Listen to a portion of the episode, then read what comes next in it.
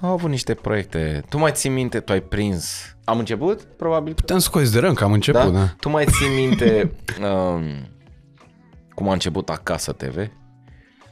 Uh... Acasă te ve era un program cu manele, tati, prezentat de una creață, nu știu cine era, cu manele, Adrian Minu, toate piesele. Deci era seara, două, trei ore numai de manele, filmate... profi la vremea aia, că era într-un studio de ăsta cu lumini, cu așa nu știu ce, de câte, nu? Și așa a început celebrul post de televiziune. Băi, ești nebun. Eu țin minte Acasă direct de când era bă, Numai iubirea. Oho. Și până la Numai iubirea asta avea un late night ceva. Show ăla cu Mircea Solcanu și cu Cabral. Da, și cu Cabral, corect. Se chema Poveștiri de Poveștiri noapte. De noapte, dar nu era late night, era un fel cu știri, cu... era ceva foarte interesant. Să știi că ăla chiar a fost un format uh, mișto. Adică, se uita lumea. Da, și uh, se uita lumea, știu că am fost și eu de câteva ori și mișto, adică și cu știri și cu dalea și cu invitați și cu da, foarte drăguț. Cum e soarta asta, nu știu dacă e mai citit de Mircea, e... nu e bine deloc. Ok. Da. Am auzit ceva, am auzit niște știri, dar nu... În schimb Cabral. Cab- Cabral, da. Noi noștri prieteni de la podcastul Vinde o Poveste, și anume Glovo, și vă reamintesc faptul că dacă utilizați codul Țibulcă, aveți zece lei uh, gratuit la prima comandă în aplicație. Link găsiți în descriere. E cum ți-e și soarta, știi, că n-ai... Da, nu, da, nu știu. Nu, au mai să... fost două ori de astea și uite, e o chestie bă, care mi se pare bă, faină uh, și pe care o să o menționez imediat după ce o să fac o scurtă introducere la hai, acest hai podcast. Uh, alături de noi, doamnelor și domnilor, bună seara, prieteni, bună ziua sau uh, bună dimineața, depinde la ce oră ne urmăriți. Uh, Dan Badea, un uh, invitat uh, de care sunt foarte bucuros că e aici alături de uh, mine. Mulțumesc, uh, apreciez. Pentru... Unde ți-ai accentul? Ai dat-o pe podcast mai... acum. Da, da, hai să vezi că îl pierd. A, ok, bine, bine. În momentul în care... La sfârșit să fii pe radio, da. Extraordinar, vorbit așa, exact, și după aia, și așa, a fost bine, băi.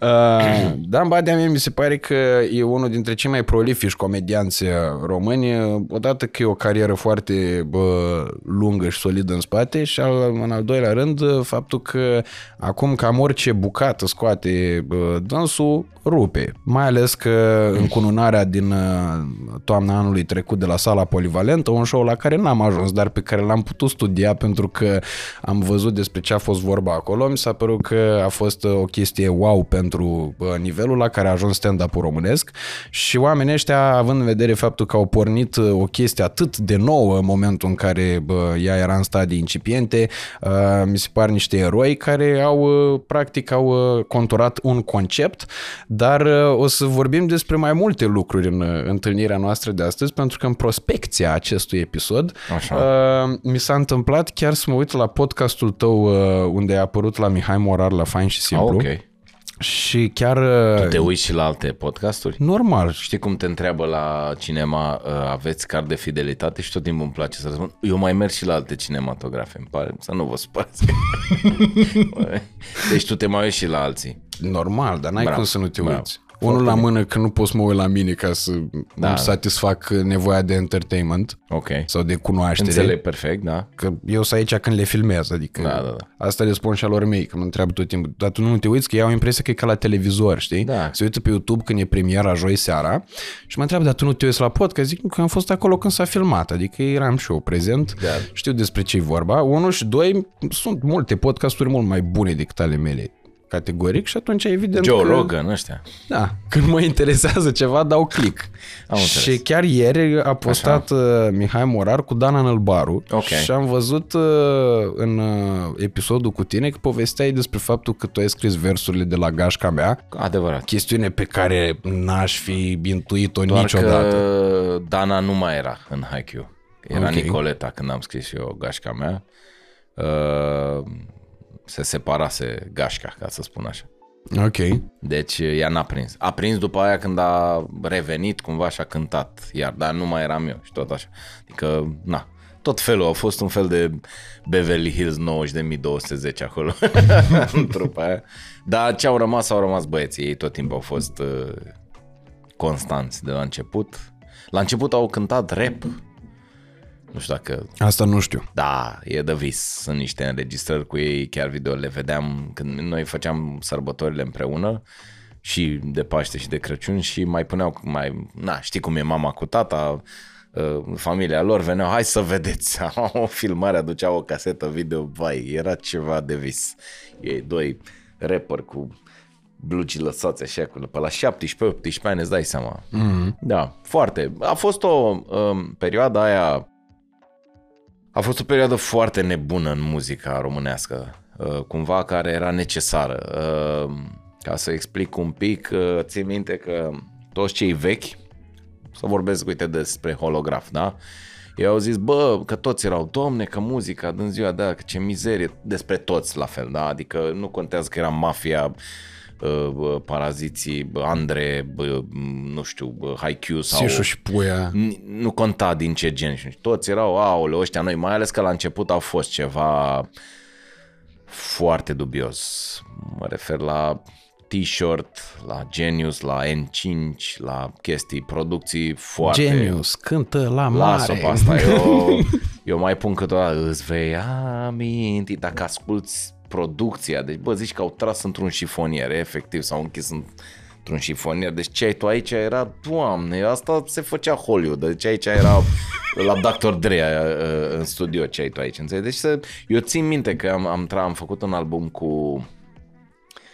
Stai să-mi amintesc numele, uh, patru băieți, super femei. Body and Soul. Body and Soul, și unul dintre ei a zis că înainte să intre în trupa asta a tras niște piese cu chitara și cu vocea în dulap. Efectiv, că de acolo știu, că era acustică, mai da, s-a da. băgat în dulap și cânta. A fost o haiducie, deci cred că cuvântul cel mai, uh, cel mai potrivit este haiducie, dar ce a făcut în, în societate a, a readus oamenii la show-uri, pentru că au fost show-urile vechi, divertisment, cum stai, varietăți, mm-hmm.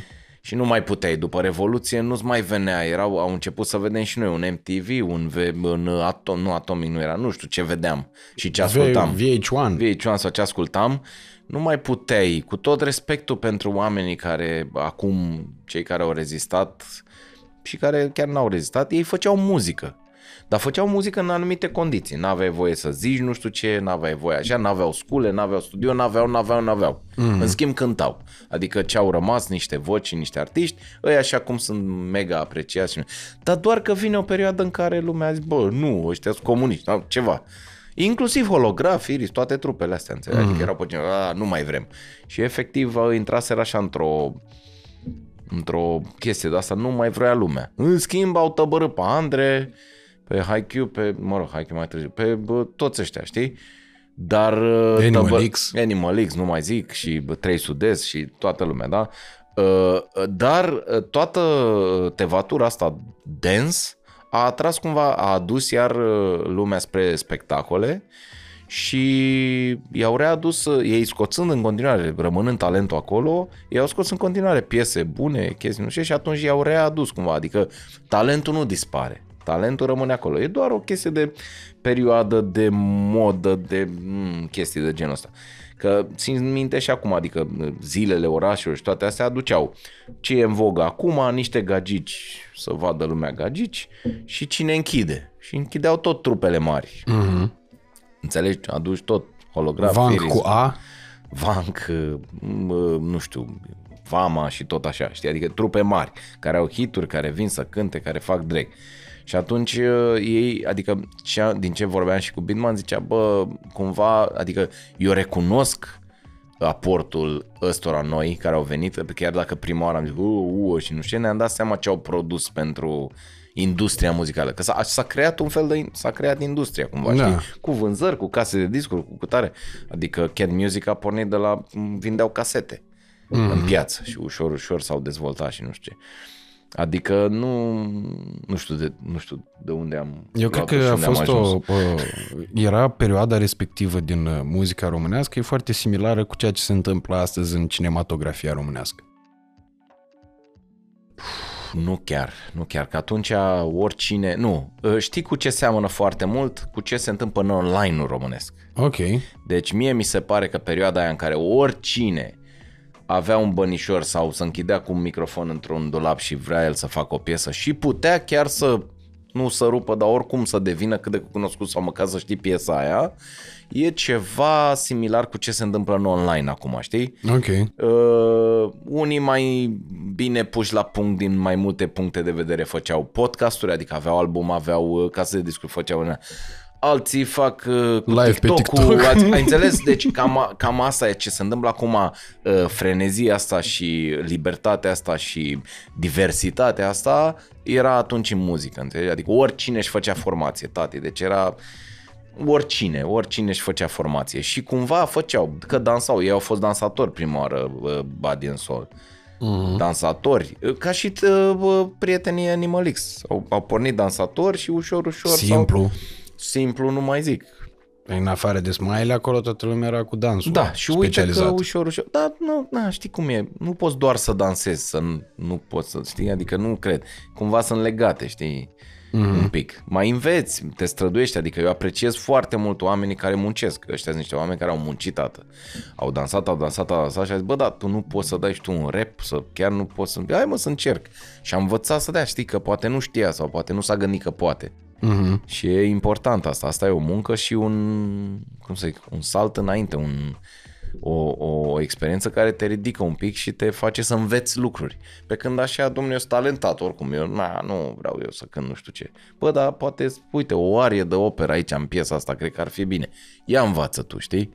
Mm-hmm. Adică mi se pare, mi se pare, dar uite, e prima oară, nu știu dacă ți se întâmplă revelații în timp ce verbalizezi. Ba da, să ai asta, asta, asta mi se pare că ce a fost atunci în anii aia nouăzeci și nu știu două mii se întâmplă acum în online. Și ușor, ușor se cerne că na, rămân niște chestii, adică cum ziceai tu de ăsta care nu știu ce, care tatuatul care a făcut, care ăsta e un fel de nu știu, N cinci. E acolo o piesă, au erau niște băieți care, pe urmă, toți au făcut treabă foarte bună. Uh, non-stop.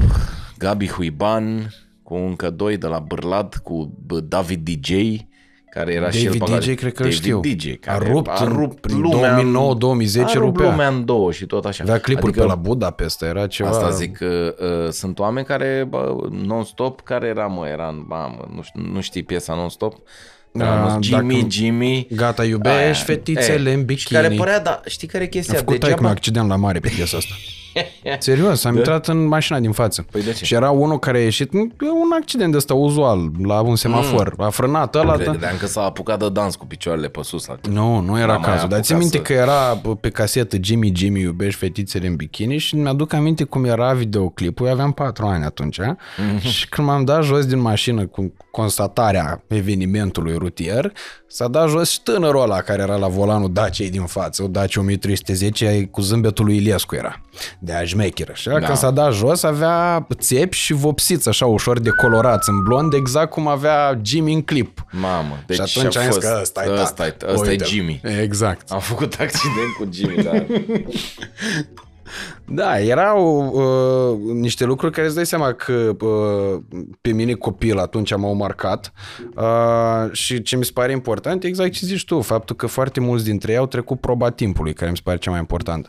Da, până la urmă se pare că asta e de fapt, știi, când cerne acolo și bă, vezi ce rămâne, bă, ca și, bă, uite, vedeam de exemplu, mă, mă uit la niște chestii care sunt foarte interesante bă, în online, nu mai știu dacă pe Netflix sau pe care, că am, le-am toate, cred că n-am Prime și n-am, cred că Prime atâta n-am, nu știu, dar o să probabil o să-mi pun și asta.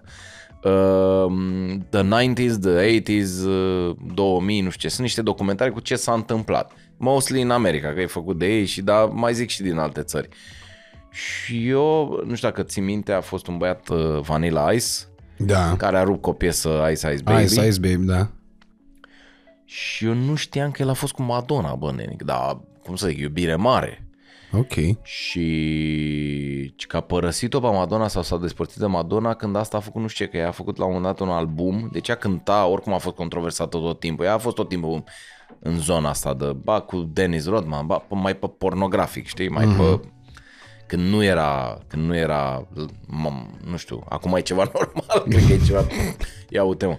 Și a făcut un album, deci a făcut o chestie cu niște poze sexy, deci goală, goală, goală, și ăsta a zis că nu e de acord.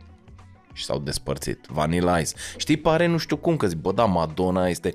Uh, ce m-a spart foarte tare, eram în America și mi-a arătat cineva, am văzut aia, Capitol Records, aia, și la un moment dat mi-a arătat o clădire așa mare. Și mi-a zis, uite aici e clădirea care se ocupă de Madonna. Și eu zic, ce? Da, e o clădire care se ocupă de cariera și de Madonna. Ia, toată clădirea, deci la fiecare etaj, management, cutare, mm. imagine... muzică, tot ce vrei tu, filme, tot ce, o clădire, deci clă, când zic, nu zic trei etaje, zic ceva monstruos așa, okay. Ca să înțelegi nivelul, adică este un nivel, tati, acolo, și produci foarte mult, dar sunt și foarte mulți oameni care lucrează pentru tine și, cum să zic, mănâncă, adică, fa- adică ei nu te sapă, nu, mamă, a făcut Madonna un miliard, hai să luăm și noi, nu, te ajută să noi te dezvolți. Acolo cea puțin băiețașul nici n-a rezistat la film. După o oră am plecat din sală că m-a luat cu capul. Da, colonelul a fost, a fost un personaj foarte... Dar se pare că era ceva absolut normal pentru vremea aia, probabil, știi? Dar, na, nu știu, gândește-te cu... Nu știu, la Michael cine a fost? A fost taică-sul? Nu. Da? Sau cine? Cred că da, cel puțin o perioadă a fost taică-sul. Da, și tot așa, adică vezi tu, nu știu, mie cel mai... Eu, în muzică acum... un uh, fenomen și uh, cel mai aproape de... Adică eu dacă m-aș duce la un show, uh, m-aș duce la Bruno Mars. Mi se pare Bruno Mars este cel mai aproape... Cum, deși eu n-am fost niciodată fan Michael. Bine, îmi plăceau piesele, dar n-am fost genul ăla de... Uh, uh, au fost două da. concerte și nu m-am dus. În care puteam mm-hmm. să-l văd, știi? Uh, și uh, Bruno Mars m-aș duce. Deci m-aș duce undeva, nu știu, să văd pe unde l-apuc. Dar mi se pare un talent extraordinar și un... Știi, genul ăla, cred că nimic nu este imposibil. Deci este tot ce vrei tu. Dans, cântat, uh, uh, uh, la instrumente, uh-huh. cu gura, jucăuși. Adică este, este un exemplu de, bă, așa ar trebui să fie. Adică nu mai, mai există și oameni produse, mai există și oameni care se chinuie și o spleznesc cumva că, ba, le ieși cumva, ba...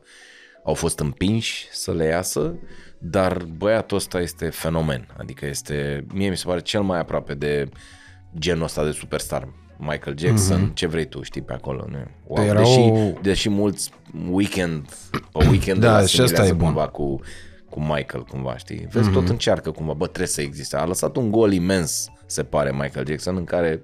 trebuie să fie. Dar vezi ce ciudat, bă, toți controversați. Mă uitam la, document, la documentare cu Super Famous, parcă se numesc, cu uh, ăștia care au dispărut prea devreme, cumva, dar au avut niște cariere. George Michael, uh, Richard Pryor de la noi din comedie, mai era încă unul din comedie, Whitney Houston, știi? Mostly cu mari probleme. Mm-hmm. Uh, Robin Williams, Robbie, Robbie, nu? Robin. Robin, scuze. Robbie, slavă cerului, vine la București acum. Robbie, sănătate. Ai văzut că o să cânte Take That la încoronarea regelui Charles, dar fără Robbie. Ok. A zis Robbie, bă, sunt prea mari. nu, mai, nu mai vreau să... Ce trupă și aia. Ce e interesant, deci Robbie s-a făcut superstar, dar el cumva era superstarul acelei trupe, cumva. Mm-hmm. Adică au pornit toți probabil la fel, era Gary Barlow ăla care tot compunea și făcea și deja și-a mai scos niște piese după aia, dar el era miez, adică erau... pancarde numai cu el, cu el, cu el, cu el. Nu știu cum a fost convins și cum a fost treaba sau dacă a fost convins sau pur și simplu a zis, bă, trebuie să mă duc pe drumul meu. Ce a fost interesant că unul dintre ei s-a întors la o brutărie, mă. El era brutar mm-hmm. înainte și după aia s-a întors să-și facă pâine acolo, să brutărie, adică... Ce? Asta ar fi fost și traseul lui Freddy dacă, bă, nu s-ar fi, dacă nu s-ar fi îmbolnăvit și n-ar fi reunit trupa. Adică își făcea el treaba lui. Păi da, pentru că era, bă, încercau să-l convingă unii, în special unul care era și bă, ceva gen iubitul lui. Așa. Încerca să-l convingă, l-au și dus în Germania, unde se spune că ar fi compus alături de bă, Michael, la München. Da. Da, înainte să fie îmbolnăvit și să se fie reîntors ca să, bă, pentru ultimele concerte. Și inclusiv Live Aid-ul ăla din optzeci și șase de pe Wembley. Iar, uh, by the way, apropo așa. de asta, îți recomand un film foarte șmecher pe care l-am văzut pe Netflix, destul de underrated, yeah. după părerea mea, se cheamă I Used to be Famous. Am văzut. L-ai văzut? Da, da, da. Bă, mi-a plăcut foarte mult. Da, da, da, da. A fost unul din filmele care mi-au plăcut foarte mult, pentru că, într-adevăr, dacă stai și te gândești la multe trupe de astea, unii la un moment dat au luat un avion, alții s-au reîntors după nu știu cât timp și au rebubuit-o și așa mai departe, și alții, exact cum dădea exemplu cu brutăria, mulți s-au întors în... Da, dar nu e nicio, adică e un moment, probabil. Pentru unii e un moment, pentru unii este o chestie de viață. Depinde și cum... cum... Vezi, asta de ce zici tu că sau nu, de, de ce nu pot să compar cu stand-up-ul? Stand-up-ul n-a apărut, adică cel puțin la noi sau la unii dintre noi, n-a apărut ca o chestie, acum e o chestie foarte cool, uh, noi, că pot să mă bag și în, prima, în primul val. Am construit o, o întreagă industrie și normal că la un moment dat a apărut uh, sau încă, încă e foarte cool, bă, mă, mă apuc de stand-up, mă apuc, hai că mă bag și eu, hai că mă nu știu ce, știi? Dacă e așa, normal că după aia ai, n-ai succes, n-ai răbdare, n-ai, dar nu iese, nu, ai, că mă las, că nu e, mă întorc la ce făceam. Uh-huh. Uh, pentru mine este o viață, pentru mine e viața mea, adică eu nu mai mă văd făcând altceva. Adică eu nu mai zic, bă, hai că mă tot la muzică, că oricum pot să fac oricând. Eu pot să fac un text sau o piesă, sau, dar oricând. Mai faci text nu, acum? Nu, nu, nu mai, nu mai, nu mai am, nu că nu mai am răbdare, am, am, nu știu, cumva... Nu, mai am, nu că nu mai am pentru cine. Eu cred, eu credeam și atunci, atenție, că dacă ești artist, ideal este să-ți faci versurile tale. Bă, tată, tu cânti, tu spui ceva acolo, spune bă, ce crezi, spune mm-hmm. ce, ce gândești, spune ce simți. Că dacă spun eu ce simt eu și ce gândesc eu și ce așa, păi înseamnă că tu cânti piesa mea, cum ar fi, adică tu ești doar un interpret. Mm-hmm. Nu ești artist. Dacă te consideri artist, dacă vrei să fii artist și vrei așa, bă, nu contează. Niște prostii. Bă, niște prostii. Eu ce, ce a fost uh, un, talentul meu la a face versuri, cu HiQ oricum îi știam foarte bine, știi? Adică eram prieteni, ți-am zis, vacanțele le făceam. Dacă stăteam trei sute cincizeci de zile împreună, noi alea cincisprezece zile când aveam vacanță mergeam tot împreună în vacanță. Deci nu era o chestie, aoleu, nu vă mai suport, ai înțeles? Și atunci îi știam foarte, foarte bine și uh, tot timpul am gândit, când făceam un text, îl gândeam pentru cine îl fac. Bă, pentru cine îl fac? Mm-hmm. Adică, uh, ok, uh, uite, uh, nu sunt, nu că nu-s mândru, deși au rămas, tu vezi, astea super femei și tot ce s-a întâmplat cu Body and Soul, că îi tot dau exemplu. Dar știi de ce au rămas și de ce... Așa că oamenilor nu li se par anapoda, pentru că ei ăia erau, îi reprezenta cumva. A fost potrivire, înțelegi? Mm-hmm. Puteam să-i dau super femei lui Chirilă, de exemplu. Hai Chirilă, am o piesă, super femei. Bă, ceva nu se leagă. Știi? Da. Sau eu știu cine, Paula Selnic, sau habar n-am, chestii. Adică fiecare artist, dacă să fii un artist-artist, știi? Adică sunt puține, momen... sunt puține potrivirile astea în care... Uh, e cineva atât de bine acolo cu textul încât să facă un text, bă, să se potrivească, adică să fie, bă, să simți. De asta în America, de exemplu, funcționează foarte bine treaba asta, pentru că sunt foarte mulți compozitori și zic, bă, am o piesă pentru tine, Lady Gaga, tu poți să o cânti, că e pentru tine. Adică se face piesa pentru și după tine... aia se găsește interpretul. Da, da, da, nu, dar o face cu gândul ăla, adică și piesa și uh, vorbele și tot, adică e, bă, ăla, dacă ar cânta, sigur ar putea să cânte oricine până la urmă, că acolo sunt foarte multe mm. talente, da? Dar bă, când faci o piesă pentru, bă, pentru Bruno Mars, știi, știi care e treaba, adică bă, să fac o piesă pentru tine, că poți să cânti, să faci, să jucău, să nu știu ce, te și cunosc sau știu despre tine că îți dorești un gen de piesă sau că vrei să faci switch-ul ăsta spre anii optzeci, cum a făcut cu bă, tot ce s-a întâmplat cu Leave the Door Open și toată treaba asta, mie mi se pare o dileală superbă mm-hmm. ce a făcut cu Anderson Pacă la Pac, cum îi spune, și poate să-și asume.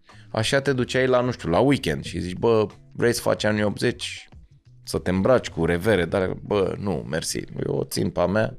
Știi? Mm-hmm. Adică foarte... Uh, um, deci am făcut versuri cu, cu dedicație, ca să spun așa. Adică știam pentru cine le fac. Că altfel nu se potrivesc, altfel cântă... De exemplu, știu că, uh, uite, cu Asia, nu știu dacă știi, Asia făcea versuri din Olărașu, care din Olărașu este un folkist. Folk. Da. Foarte talentat. Și el a făcut alea cu... Dăm nopțile înapoi? Dăm tot, tot. Și aia cu, adică și râdeam, nu mai știu, aveam eu unde asta cu chitara, cu la stand-up și ziceam în Salonic nu-s măsline că toate cheile-s la tine. Sau, sau dacă are cheile nu mai mâncăm măsline. Adică acolo s-a văzut o chestie, erau patru fete, ele erau un folchist, s-a văzut o chestie, ele au rămas niște chestii bombă, adică și acum știi de Asia că e nostalgie, că nu... dar erau niște chestii acolo puse, hai să facem, știi, da. Adică cumva, nu erau, nu știu, am simțit, uite, știi și tu toate alea, bă, asta, asta e cel mai bun exemplu. Bine, astea, da, da, da, da, da, da, da. Cumva el încerca să se pună, bă, dar ce-ar cânta fetele astea, dar cine ascultă, că pe urmă mai e o chestie. Ele cântă, el au o vârstă, să zic că aveau douăzeci ceva de ani, dar fanele au doisprezece ani. Hai, zi versuri. Că oricum erau super indecente, cu fusta mai jos, cu că Tra, tu ai da, banii, da. Eu am banii, bă, stați un pic. Suntem ca americanii. Asta zic, adică era un pic cam ce... De asta zic, a fost, o, a fost o perioadă foarte wild. Lasă-mă papa la mare și toate astea. Am crescut, uh, pentru mulți oameni uh, e o chestie nostalgică, cum probabil, nu știu, o să se uite și la podcasturile astea, să zică, hey, bă, ești nebun, ce vremuri erau atunci. Da. Încă, ce nu, probleme, înce- da, încă nu începuse criza. Ia uite, era un română, nu era un uh, în rusă. Încă nu dăduseră cu atomica. Aia era mișto, mă, dădeam bine. Încă ne gândeam unde facem revelionul. Da, e bă, și asta, dacă stai bine și te gândești, bă, s-au schimbat foarte multe bă, lucruri în ultimii ani, din punctul meu de vedere, pe multe, bă, multe dintre planuri. Inclusiv uh, pe planul ăsta. Când am cum să nu te întreb de părerea ta în legătură cu o eventuală paralelă față de cum era muzica de atunci și pe care dinozaurii o priveau cu scepticism. Întotdeauna a fost așa. Asta se întâmplă și acum. Întotdeauna a fost așa. Eu am, am și un material care îmi place foarte mult în show-ul ăsta al meu, care a fost și la Polivalentă.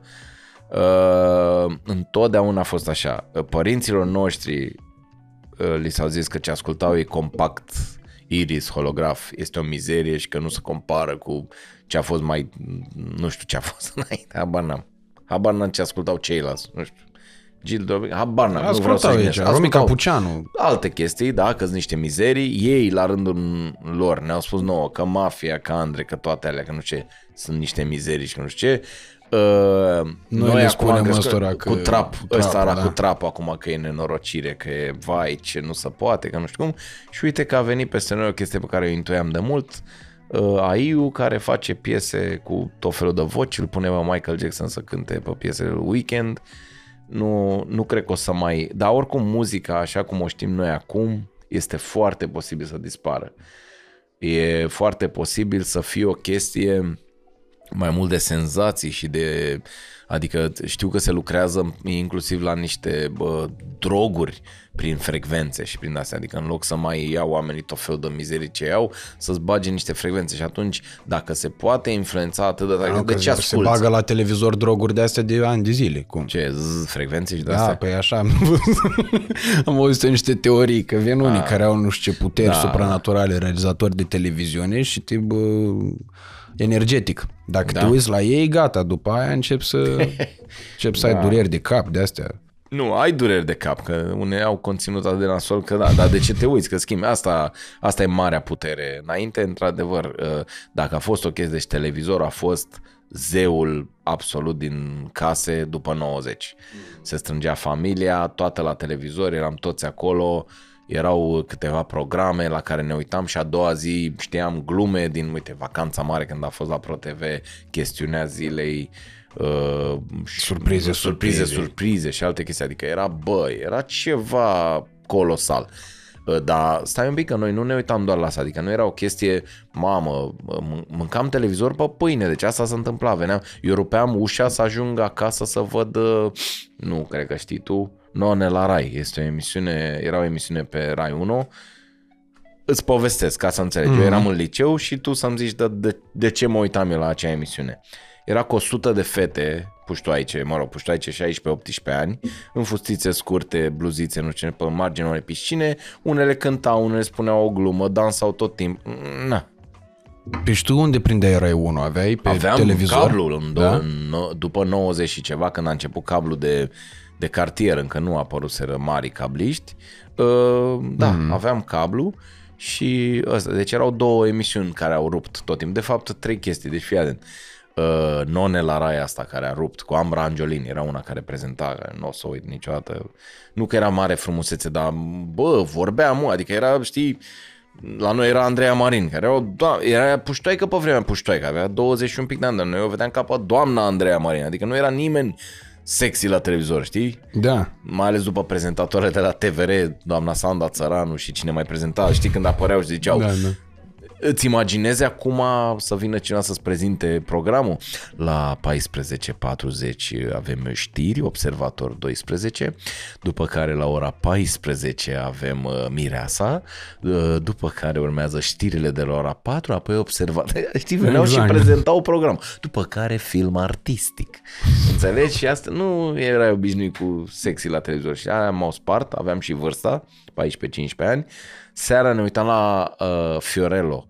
Era un tip care, Fiorello parcă, făcea karaoke în Italia, o emisiune de karaoke cu oameni. Hmm. Tot veneau așa, înscriși, bineînțeles, testați, unii cântau de rupeau, alții erau ca un fel de show de talente, unii la râdei, la unii te entuziasmai, în piețe, tati. Deci erau mii de oameni, pardon, mii de oameni în diverse orașe din Italia, în direct sau montan, nu contează, ne uitam, eram, eu, wow. Și știu că profesorul meu, Dem Rădulescu, cu el am vorbit despre un tip, am văzut că a apărut pe Netflix din nou, Fantozzi, e un tip, un comic italian, vechi pe vechi, așa, în stilul ăla, cum se făceau și filmele la noi pe vremea aia, și mi-a zis, m-a, m-a spart când a zis Dem, de, a zis... Bă, mie îmi place Fantozzi. Și am zis, da, eu mă uit la Fantozzi, e foarte tare. Și da, mie îmi place, unii zic că nu e cine știe ce, dar a, cam asta, la asta ne uitam. Și mai erau de-astea programele germane, ProSieben, noaptea mai vedeai, vedeai un sân, da. Mai ziceai că, Doamne, nu o să o uit niciodată. Am luat cu un coleg de clasă, eram în liceu, nu înțeleg de ce puteam noi să avem acces la casetele astea. Ne-am dus la închirieri de casete video și am luat un film, nu mai știu cum se numea, știu că era Sexy Dur, așa scria, Sexy Dur. Mm-hmm. I-am dat drumul și am derulat, el la un moment dat s-a lungit așa pe canapea și s-a uitat în altă parte, am derulat, a, am văzut ceva parcă, ne-am uitat așa un pic și știu că în jumătate de oră i-am dus caseta înapoi și am zis, mulțumim, dar... Știi, adică nu e că mamă ce așteptări aveam sau nu e, dar bă, măcar o da, ceva. Fată goală, măcar atâta. Dacă eu am și un prieten care a făcut bani așa. Dur. Avea sex. Video și mergea în turneu și le punea porno la aia, la camionul oh, cultural. Doamne, stai, aoleu, asta este ceva pornografie, bă, bă, adică știi, hai, seara asta. Păi unde puteai să te uiți? Că nu... Care avea video era ceva nomenclaturist, era o... Bănuiesc că erau numai băieți, că nu știu dacă veneau și doamnele. Evident. Era puțin, erau numai hândrălăi. Tu îți dai seama ce era acolo, asta e o premiză extraordinară. La Căminul Cultural știu de filme, filme să mai dădeau, mai vedeai un film, da, porno este ceva... Ai de cap. Pe porno era headliner-ul, că ei mai aveau, aveau cu Jackie Chan, cu bătaie, cu bătaie, da? Și așteptau toți ora nu știu care să bage nenorocirile alea și acolo... Exact. Bine, mai tare, Fai. Că acum mi-am dus aminte de un stand-up al lui Varză de la iUmor, da. Când povestea el filmele, le povestea, nu le neavând da. Video. Da, da, da, da. da. Povestea așa la aia filmele și astea o să le asculte. Eram, eram aviz de treaba asta, eu știu că mergeam în weekend, că n-avea ce să fac, weekend, nu exista weekend, se muncea și sâmbătă, deci probabil duminică, de dimineața până noaptea târziu, dacă nu chiar a doua zi, video... la niște prieteni, cu copii, cu adulți, nu ce, și când era ceva mai nasol, dar numai pe, numai pe sexy. Deci când apărea ceva sexy îmi punea maică-mea mâna la ochi așa un pic, dar când erau de-alea, țin minte și acum niște, veneau niște ciuperci cu dinți care mâncau de niște unii, acolo nu era problemă să, să am traume că mă uit la filme horror sau de, na, era, na, te uiți, dacă făceam așa bine, dar mă uitam așa, eram... siderat, nu mai, nu știi, dar era absolut normal să te uiți cu copiii la filme horror. N-avea nicio treabă, nu era cu acordul, era cu acordul părinților că erau acolo. Dar când, când începea ceva mai sexy, a pune mâna la ochi și hai. Oricum mi se pare că tu bă, aveai un obicei de consum diferit față de românul tradițional, adică mie nu mi-a mai zis nimeni că se uita la Rai unu la televizor.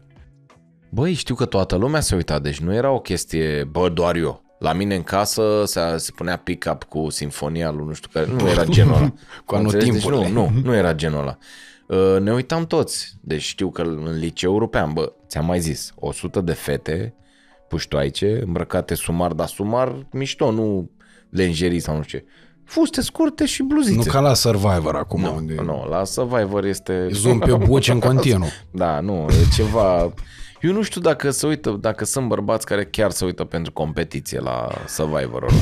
Să zică, bă, deci cum arunca mingiuța aia acolo, na, este ceva. Oricum îl admir pe domnul Dan, îl admir, are, și-a creat și un tic și și-a creat, dar eu cred că el nici nu se mai uită la ce se întâmplă acolo, efectiv e siderat după atâtea luni, cred că se uită pe pereți și zice, iată, pe Andrei a luat, a băgat o zonă extraordinară, a făcut o minge, nu mai a doua, trebuie să se uite că practic e, trebuie să vadă, înțelegi, dar cred că e din reflex, cred că nici nu mai, cred că și în somn visează probe și a, nu, cred că nu, nu știu, nu știu, nu știu cum poate, e, efectiv, atâtea luni în zi de zi, zi de zi să... vorbește atât de mult. Este ceva... Da. Băi, eu cred că pentru el e... Bă, știi că povestea lui e una foarte interesantă din yeah. punctul ăsta de vedere. A venit din radio de undeva. Da, dar făcea radio la ceva, la Viana, la, cred că la Penny, dacă nu mă înșel. Făcea radio pentru o rețea de supermarketuri. De asta nu vreau să greșesc. Cred că de Penny e vorba. La Viena. Da, pentru că acolo era sediu. Penny, am impresia că ține de Reve, Reve, Reve sau, da, Reve Group, niște nemți okay. puternici pe, iau în Germania Reve și Penny. Puternici pe Penny. Da, exact, așa. Foarte puternici pe Penny și probabil au făcut sediul la Viena pentru toate țările astea, nu aveau ei piață de desfacere. Și domnul Dan făcea radio acolo, eu mai știam niște oameni din radio care au plecat acolo pentru că erau salariile mult mai bune decât în România. Și stăteai pur și simplu, pune, făceai playlist-urile, trăgeai probabil anunțurile alea cu oferte. Da, banane, exact. Da, am înțeles. Ce-ți mai bag în radio păi din supermarket? De unde până unde? Asta nu știu nici eu. Eu eram în canal în perioada aia. De unde până unde? Din atâția oameni de televiziune, din atâția... Bine, mai e o chestie. Tu zici, din atâția oameni de televiziune, din... dar cine s-ar fi dus luni de zile pe coclauri? Că-s coclauri, tate. Hai să nu ne mai e așa. Pe coclauri, zi de zi... Mingiuța sau... A, s-a mai dus Cosmin Cernat. Păi da, dar lui a plăcut foarte mult. Pe adică el era plăcut. Foarte fericit după exact da, luanzele alea. Da, să zic că e... Plus că erau și concurenții fericiți că, că nu mai scăpa țigări. Da. M-a sunat uh, Sorin Popa, care e și la iUmor, când, când au făcut și Antena. A făcut, nu mai știu cum se numea, mm. Exatlon. Ultimul trib, când și-a rupt hâț piciorul. A, prima și dată. Și, și a zis, hai, vii să prezinți zi-mi pe vară, câți bani și nu știu ce. Iar copilul mic, iar... Știi, adică a refuzat mm. Asia Express că e copilul mic și am treabă, zic, i-am dat un preț, dar a zis, bă, dar tu faci banii ăștia vara asta, zic, da, na, ce să, dar nu m-aș, nu m-aș fi dus oricum, adică și dacă îmi dădea banii, nu... Dar viața lui domnul Dan, știi că nu e chiar așa de rea acolo. Adică Ajun ăsta care are formatul așa. De Survivor care l-a luat de la americani și l-a da. Adaptat pentru piața asta e un mega mogul în Turcia. Înțeleg, are da. Ceva patruzeci de miliarde avere. Și îl ține uh, pe domnul Dan în puf? Păi au o insulă, a cumpărat ăla o insulă privată în Dominicană. Domnul Dan nu stă cu concurenți. Eu înțeleg asta, eu, eu te înțeleg.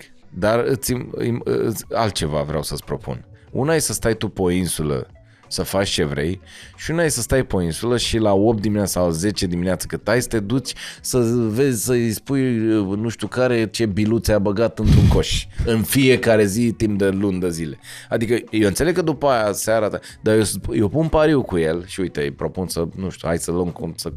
Dar nu ne aude că e acolo. Nu, acum să nu ne aude, da? Ne aude că dacă îi scriem răspunde imediat. Ideea este că uh, l-aș provoca să spună că eu știu oamenii care se duc aici la mare, aici, și muncesc, la mare la noi, mm-hmm. și n-au intrat odată în apă. E foarte posibil ca și domnul Dan, deși zici, bă, dar ești nebun, eu pe insula asta, Poate a intrat de două, trei ori așa, când, dar nu vede cap o de asta, mamă, și seara tot timpul în ocean și îmi fac eu tabieturile mele și e, ma, dar nu mai vreau să ningă, tati, eu vreau, ai ce vreau, se bagă în frigider, domnul Dan, deci când, de Crăciun cred că a petrecut în frigider, efectiv s-a băgat și a zis, nu, eu stau aici, nu mai... E o chestie așa tipică pentru lumea televiziunii, dacă stai eu să te gândești. Eu știu ce au pățit Adela și cu Cabral, mi-au povestit ce au pățit la emisiune. A, i-au prezentat ăsta, sunt celebru, scoate-mă de aici, nu? Și cu uragan și cu copiii după ei și toate alea. Și, nu. Au plecat cu tot cu familii? Da, da. Pentru că, na, erau... Nu știu, A, de fapt asta făcusești cernat prima dată. Cu familia, cu alea, bă, nu poți să stai departe. Haideți și voi, voi mai pe vacanță, noi mai pe muncă. Mm. Și au prins uragan și a fost ceva cu pus de alea pe, în geamuri. Dar au povestit pe unde au putut. Da. Au pus saltelele în geamuri cu copii mici după ei în uragan. Da, a fost ceva... E experiență de marinar, cum ar veni. Păi da, dacă mă, ești da, marinar, mai pleci jumătate de an. Păi asta zic, dar de ce? Dacă ești marinar, îți asumi, da, na. Mă rog, fiecare cu fiecare cu ale lui. Bravo, bravo domnul Dan. Dar e vreun show de ăsta T V pe care să ți-l fi dorit și pe, pe care să nu-l fi avut în perioada asta de când ești notoriu? În ce sens? Nu știu, un show care ți-a plăcut foarte mult să-l urmărești și ai fi zic, bă, poate acolo mi-ar fi plăcut să fiu și eu.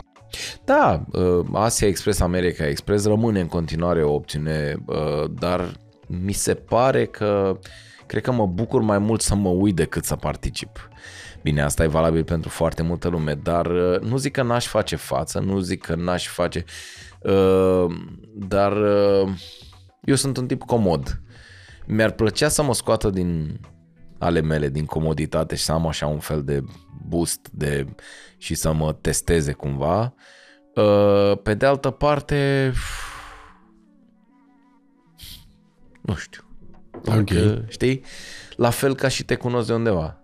Mi se pare provocator, mi se pare bravo și ție că faci treaba asta. Știu cât de greu e. Cânt bine, dansez, am făcut la școală dansuri și chestii de-astea, dar mi-e foarte greu. Principala, principala problemă la mine sunt versurile. Deci nu țin minte versuri. De aici până aici am avut cu Loredana o, o bucată de cântat în aia, în ceva, o, de ziua antenei, nu știu. Dacă n-am repetat-o, danza... Ai, uite, îți dau un exemplu. La prima mea sală a Palatului cu Bordea și Micuțu, am, mi-a venit mie să cânt Copacul. Ok. Am zis, bă, intru și încep. În grădina, casei mele, am găsit negativ, totul perfect. Nu cred că am repetat materialul care era nou, atenție. Pentru că eu am vorbit cu băieții și cu o lună mi-au zis, înainte mi-au zis, bă, dar nu e ok să dăm uh, glumele din tot anul ăsta. Că le știe lumea, trebuie să avem material nou. Mm-hmm. Acu? Ziceți?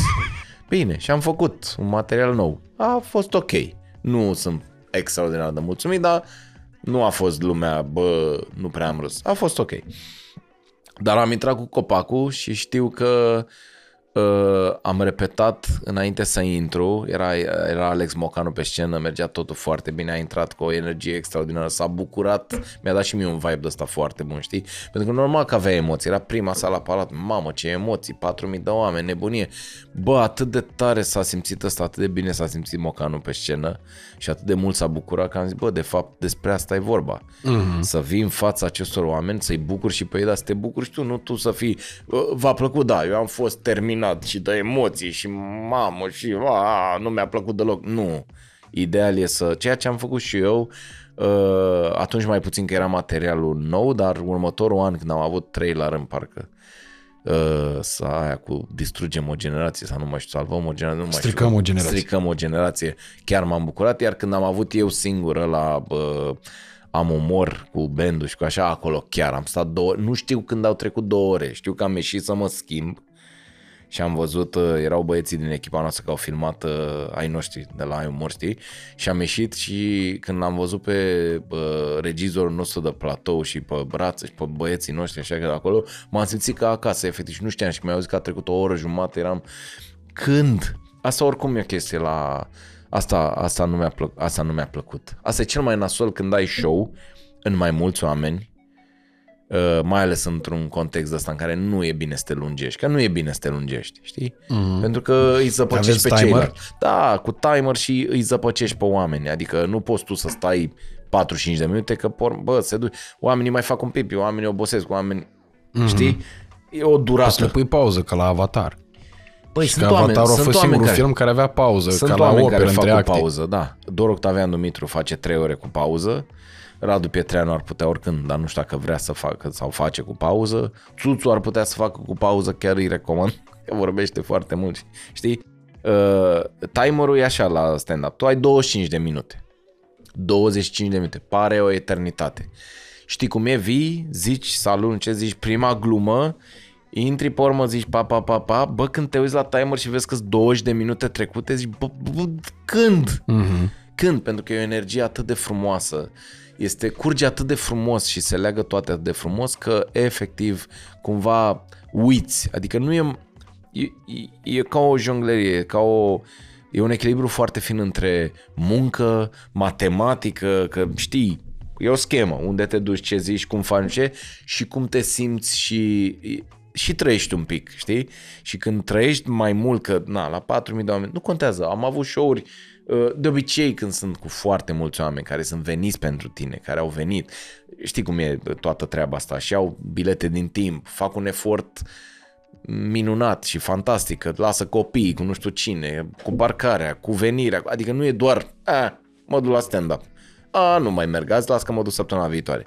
La show-uri mari, sala Palatului, sala polivalentă, chestii mai mari, bă, e o întreagă tevatură și îmi place că și vin cu așteptări, ceea ce e minunat și cumva trebuie să, le, să te ridici mai mult decât așteptările, adică să, bă, vă apreciez, știu exact ce eforturi ați făcut și vreau să vă recompensez, adică trebuie să le dai o recompensă pe măsură, să zică, bă, a meritat, am mm. râs, a meritat tot efortul, că e un efort, înțelegi, că așa aștept să iasă, să vezi pe undeva pe YouTube aia, dar nu e același lucru, știi, nu e...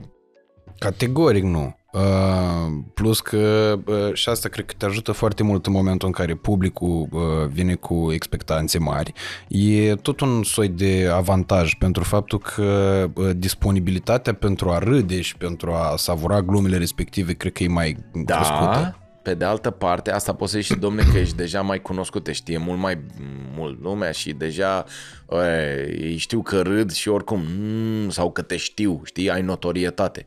Asta am văzut-o prima oară și m-a, m-a pus pe gânduri uh, în domeniul ăsta, deci nu e ca la muzică. Eu tot timpul compar cu muzica, am avut multe discuții cu foarte, că na, făcând foarte multe evenimente cu dăștia care cântau înainte sau după, bine, tot timpul, a, păi la stand-up la voi ușor, bă, vii zici niște glume și nu știu ce. Și am zis, bă, stați, stați, stați, stați, să, stați să vorbim un pic, da? Sigur că e mult mai greu la muzică, cu repetiții, cu instrumente, cu una cu alta, dar tu te duci și îți faci programul tău, maxim inversezi două piese sau mai scoți una sau nu mai cânti o piesă sau nu ce. Dar la noi, nu numai că nu se bazează pe nimic, da? Lumini, sunete, piese pe care oricum le știi, atenție. Da. Rezonează într-un om o piesă pe care oricum o știe și o îndrăgește. Deci deja, o, nu știu ce. E ca și cum dacă oamenii după a doua piesă, tu ai program de trei reprize de patruzeci și cinci de minute și după a doua piesă din primul program, dacă oamenii nu dansează nici după a treia, tu ori schimbi, ori te oprești. La noi cam așa e.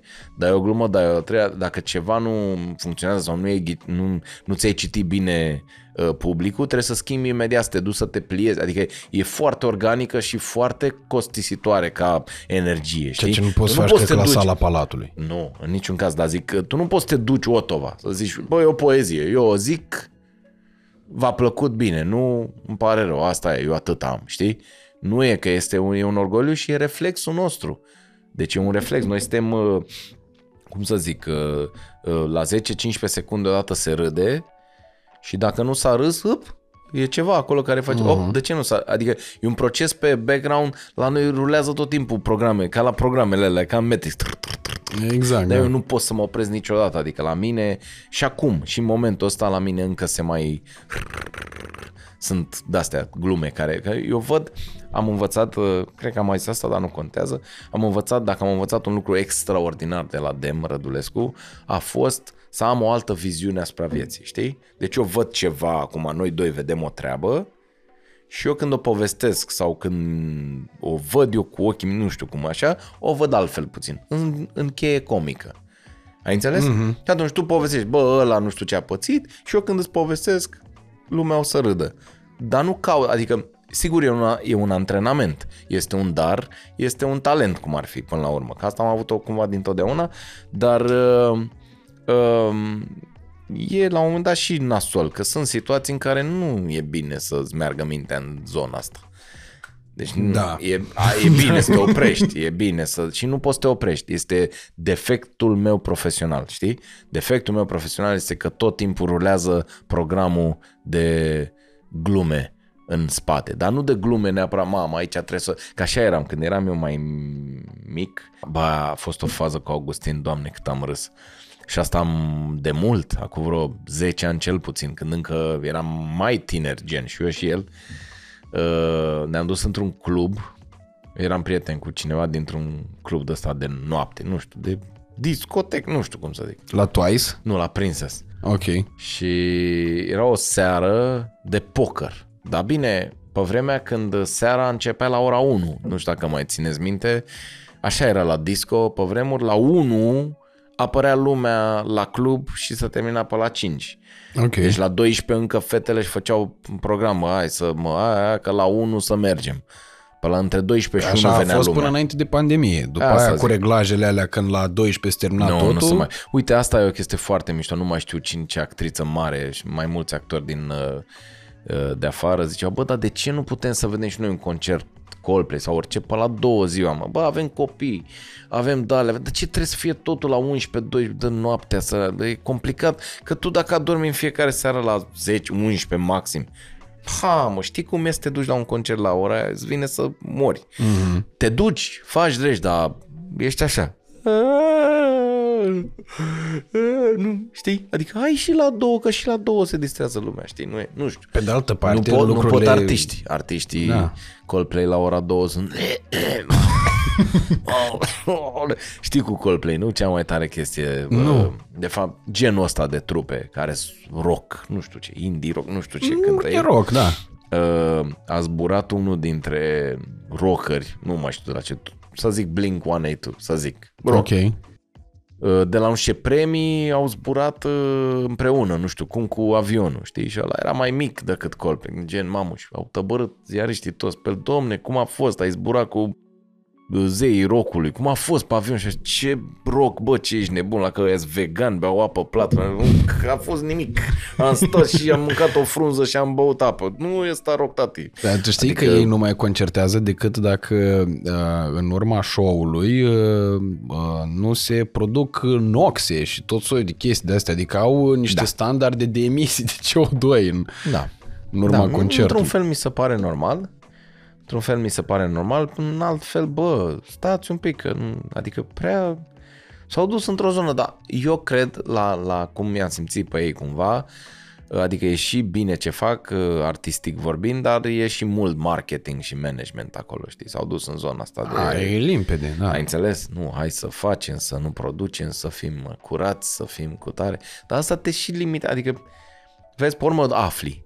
Vezi, uite, asta e o teorie a mea, cu ce se întâmplă acum, de ce toată lumea face online și de ce este o generație acum, uh, știi, aia cum îi spune, inst, uh, instant uh, gratification. Ok. Deci acum, acum tot aici, și bani și faimă și tot, și nu are nimeni timp. Dom'le, o carieră durează cincisprezece ani, zece ani până faci, până nu, acum și aici. De asta TikTok, de asta... Uh, uh, nu știu, OnlyFans, de asta tot ce se întâmplă pe YouTube, nu știu, acum, vreau acum tot, afli, ăla, ăla cum a câștigat nu știu milioane, păi ăla a jucat Counter, mamă, bacant, ăla nu știu ce faci, Twitch, toate, toate nebuniile, înțelegi? Uh, dar, de multe ori, adică este, cred că, cel mai mare val de vedete care, de fapt, nu fac nimic. Înțelegi? Da, și dispar foarte rapid. Dispar, dar bă, înainte nu era, adică trebuia să, pentru că înainte, uite, de exemplu, de ce există atât, în părerea mea, de ce, de ce au apărut atât de multe filtre și atât de multe chestii și atât de multe, toate sunt ascunse, adică toată viața asta online, toată viața asta din online, întotdeauna, că și, și eu am făcut-o, adică am fost în Zanzibar, de exemplu, mai de mult și normal că am pus cele mai mișto poze. Mm-hmm. Sigur, erau și alge, era și sărăcie, era și o zi mai uh, cu furtună, ne-a și plouat o zi, dar nu pui. Mm-hmm. Că nu pui, mă înțelegi? Și atunci să creează o chestie de asta pe genul numai cele mai frumoase aspecte, numai cele mai frumoase poze, unghiuri, chestii, nu știu, ceea ce nu e corect cumva. Pe de altă parte e într-un fel normal, pentru că uite, dacă te uiți la Hollywood, da? Că am citit mult despre vedetele de la Hollywood din totdeauna și tot afli secrete. Că ăla era mai pitic, că ăla era mai nu știu cum, că ăla era gay, că ăla era nu știu cum, că ăla era... Știi? Că erau filmați nu știu cum. Adică era o întreagă echipă, diferența o face asta. Era o întreagă echipă care îi crea imaginea. Acum sunt oameni care încearcă să-și creeze singuri imagine prin uh, filtre, prin unghiuri, prin chestii, prin ce fac. Mm-hmm. Da, vezi, nu știu, vedetele astea care... Wow, știi, nu știu cum și totul. Dar cumva încearcă să... Da, ce uită ei, vedetele astea, că uh, ăia erau niște actori, ăia fă, sau cântăreți sau ceva. Adică, adică nu era, aveau o îndeletnicire. Adică făceau ceva. Da. Vezi, în America cam așa e. Domne, apare la late night show, la nu știu ce. Păi da, dar apare unul să zică despre filmul lui, despre piesa lui, cântă, dansează, face ceva. La noi ești vedetă că apari la televizor. Bă, sta, stați un pic, nu știi? Adică sunt unii care sunt în online prezenți afară, care îți povestesc despre ce au făcut. Domne, uite, a ieșit filmul cu tare, a ieșit cu tare. Ești curios că să vezi viața lui ăla în timp ce compune sau în timp ce e în turneu, corect? Da, da, da. Nu, la noi sunt faimoși pentru că apar pe net. Făcând ce? Păi nu, ei apar pe net. Este exact treaba aia lui Seinfeld care m-a spart întotdeauna, când au încercat ei să facă un pilot și să-l vândă, să-l dea la televiziune și întreba și de ce se uită lumea. Și a zis Seinfeld, because it's on T V. Bă, înțelegi? Because it's on T V, adică nu, bă, mă uit pentru că învăț ceva, pentru că e funny. Nu, pentru că e la televizor. E un consum atât de mare și o dispersie atât de mare, adică înainte eram canalizați, da? Aveam, bă, câteva chestii. Acum este un consum atât de mare, pe de altă parte, na, trăim într-o lume în care diversitatea este cuvântul de bază. Mm-hmm. Cred. Acum e totul, e diversitatea, numai că mi se pare că e o peltea așa, știi? O peltea din care fiecare și ea... Da, pentru că de asta se și consumă mult mai repede. Adică sunt complet de acord cu ce zici tu. Pe de altă parte, n-am cum să nu remarc faptul că au existat niște valuri de astea de notorietate absolut uriașă pentru bă, anumite persoane publice care apăreau peste noapte, dar tot peste noapte își dispăreau. Am, Unde am e Abi Talent? Abi Talent, exact. Nu l-am mai văzut pe Abi Talent. Ați dau un exemplu de dată mai recentă, yeah. Unde e Inisebi. Cine? Inisebi, care acum un an pe vremea asta rupea. Nu știu cine, ce făcea el? Cânta tot un soi de trep de asta, ca Abi Talent. Am înțeles, da. Și multe, e mai era trend la un moment dat T J Miles, care... Oh my god, oh my god, da. Mai știm ce mai faci, nu mai știm ce mai faci. Da, corect, da, da, așa este, dar știi cum e, trecător, dacă nu... Vezi tu că nu e o, bă, o esență acolo, bă, e ceva, o esență. Bă, nu știu, nu știu, am eu un talent, ceva. Sunt ceva, am învățat ceva, sunt, nu știu, e doar o întâmplare... E o conjunctură, practic. Asta e șmecheria, înțelegi? Că au mai fost conjuncturi. Acum revenim la industria muzicală. Au fost conjuncturi în care cineva s-a dus așa un pic. Mm-hmm. Și pe urmă, zi, Trident. Ții minte Trident? A, dacă îmi zici proiect, o piesă, cred că da. Nu, un proiect cu trei fete cu blugii tăiați aici la fundele, se vedea un pic zâmbetul instalatorului. Ok. Da, era proiect făcut cu trei fete... Nu vreau să zic nimic și bă, au zis, mamă, rupem, hai. Facem. Au avut două piese, nu știu cât. Le chema lumea la... Ți-am zis cum se făceau. La play, zilele orașului. La zilele da. Orașului. Să avem niște fete, o, Trident, să văd buci. Hai că am zis, mamă, ia-le, ești nebun la cap. Mm-hmm. Cam asta e treaba. Adică trebuie să, trebuie să rămână ceva. Trebuie să, dacă e doar așa o chestie, câți copii nu sunt, câți copii. Adică sunt foarte mulți copii super talentați. Super talentați. Și mai sunt foarte mulți copii care vor să cânte, bă, vor să fie pe scenă. Tati cu mami au bani, hai la studiouri să facem piese. Dar vezi că au rămas, deci cine are și cine chiar a, a reprezentat ceva, Beregoi, care a cântat de mică de numai mamă, când mm. aud piesele, că le-am pus și eu lui filme, că trebuia. Deci când îi aud vocea aia și lui Beregoi și lui mai încă una. Andra Gogan. Andra Gogan. Deci când aud așa... Păi ea a dat stricația generație. Asta, păi asta, dar nu, dar pe vremea aia, nu acum. Acum le înțeleg și fac piesele lor, ar, altfel, sunt artiste, au crescut frumos, nu știu ce. Dar când erau mici, nu mai știu care dintre ele, bă, exact fetița aia, bă, o fetiță din aia, nu că înfumurătă, așa, de aia premiantă care era... Asta s-a... Uite așa, știu, înfumura cu pampoane. Pe vremea mea ar fost cu două pampoane, comandantă de detașament, de aia, șefa clasei, care... Tovarășa Elena Ceaușescu, știi?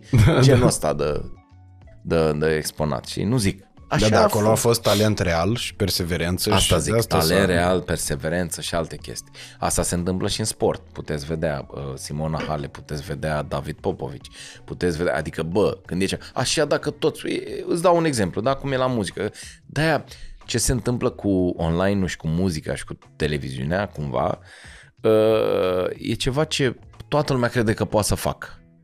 Că mm. e la îndemână. Bă, te duci acolo și vorbești. Uite și asta. Păi ce mă, eu nu pot să fac podcast? Sunt doi care vorbesc. Nu? Că da, dar și e foarte greu să fie relevant. Bun. E, asta e treaba. Cu muzica e cel mai bun exemplu. Foarte mulți copii au talent, n-au talent, bă, cu bani, cu aia, ce? Hai mă să cântăm. E dezastru.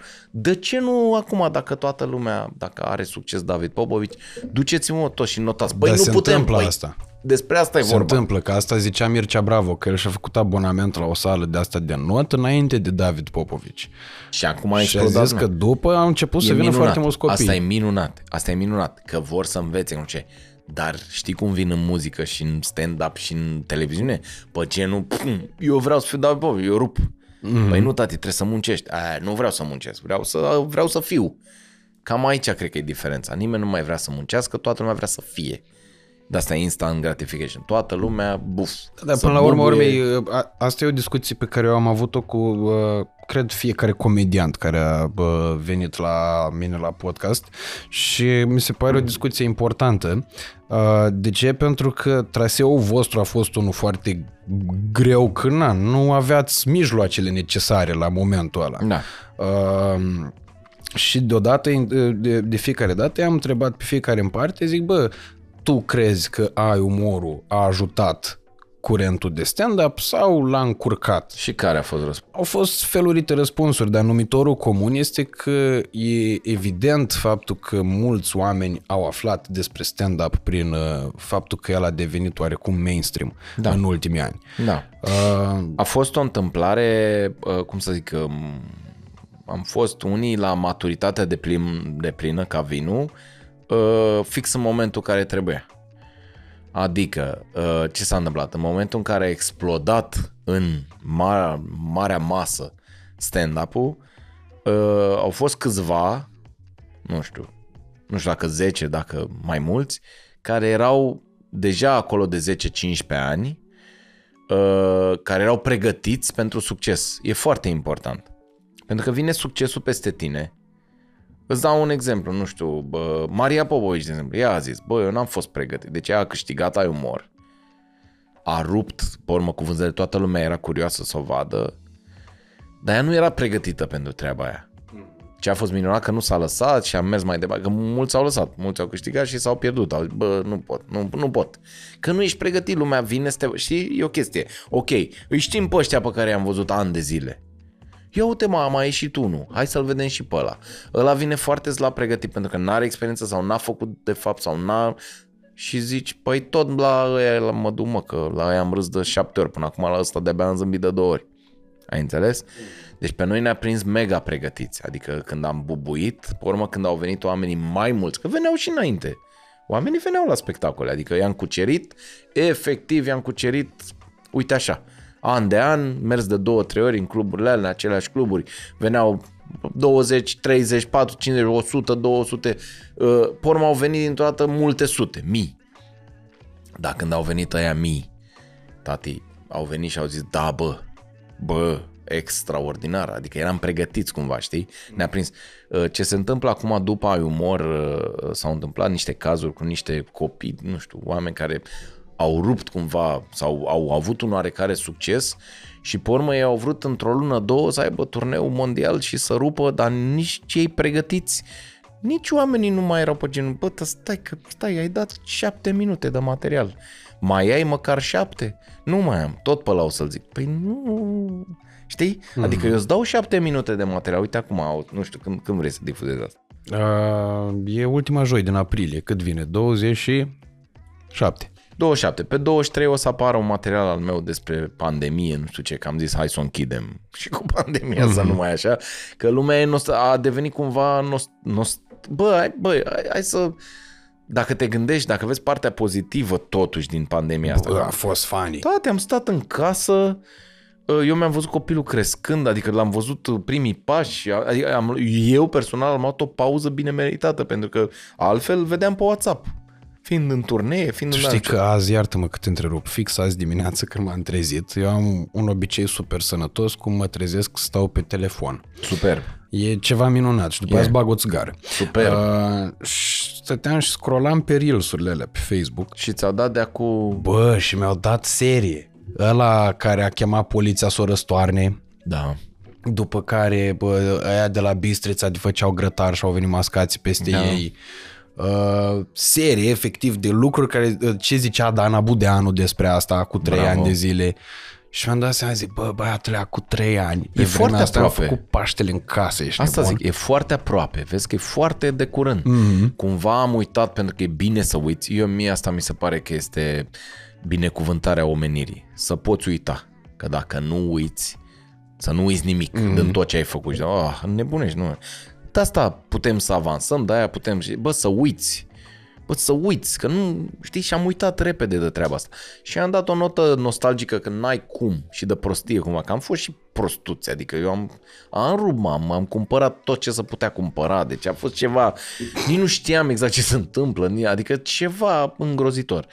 Și uh, asta zic, ce vreau eu să zic, am dat aici paisprezece minute sau nu știu cât au ieșit, cincisprezece minute, Uh, dar eu când mă duc acum cu show-uri, eu mai am o oră jumate alta decât a, ai, ai înțeles? Mm-hmm. Adică nu e o laudă, dar nu poți vii, ai dat-o foarte bine, adică e o chestie de percepție de cum.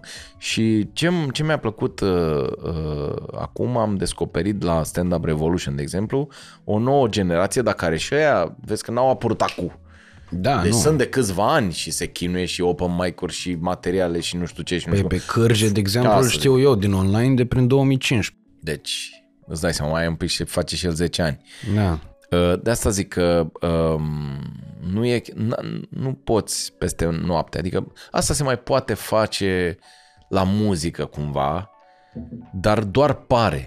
Deci când a, Cred că nu, nici acolo. Pe asta zic, nu doar pare, adică într-un sistem bun, într-un, cum e la americani.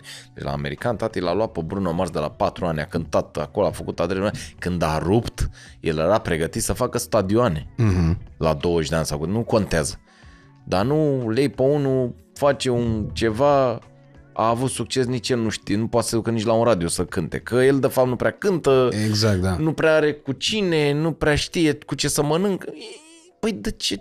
Ce, de ce ai făcut asta? Asta discutam cu Mario Fresh acum. Uh, îmi spunea, zic, bă, Doamne, uite, mulțumesc lui Dumnezeu, în sfârșit mi se întâmplă niște lucruri extraordinare. Uh, eu știindu-l la fel, pe el cântând de la trei ani de zile, adică are omul douăzeci ceva de ani de cântat în spate da. uh, și o viață în direcția asta, cu tot ce înseamnă sacrificiile necesare.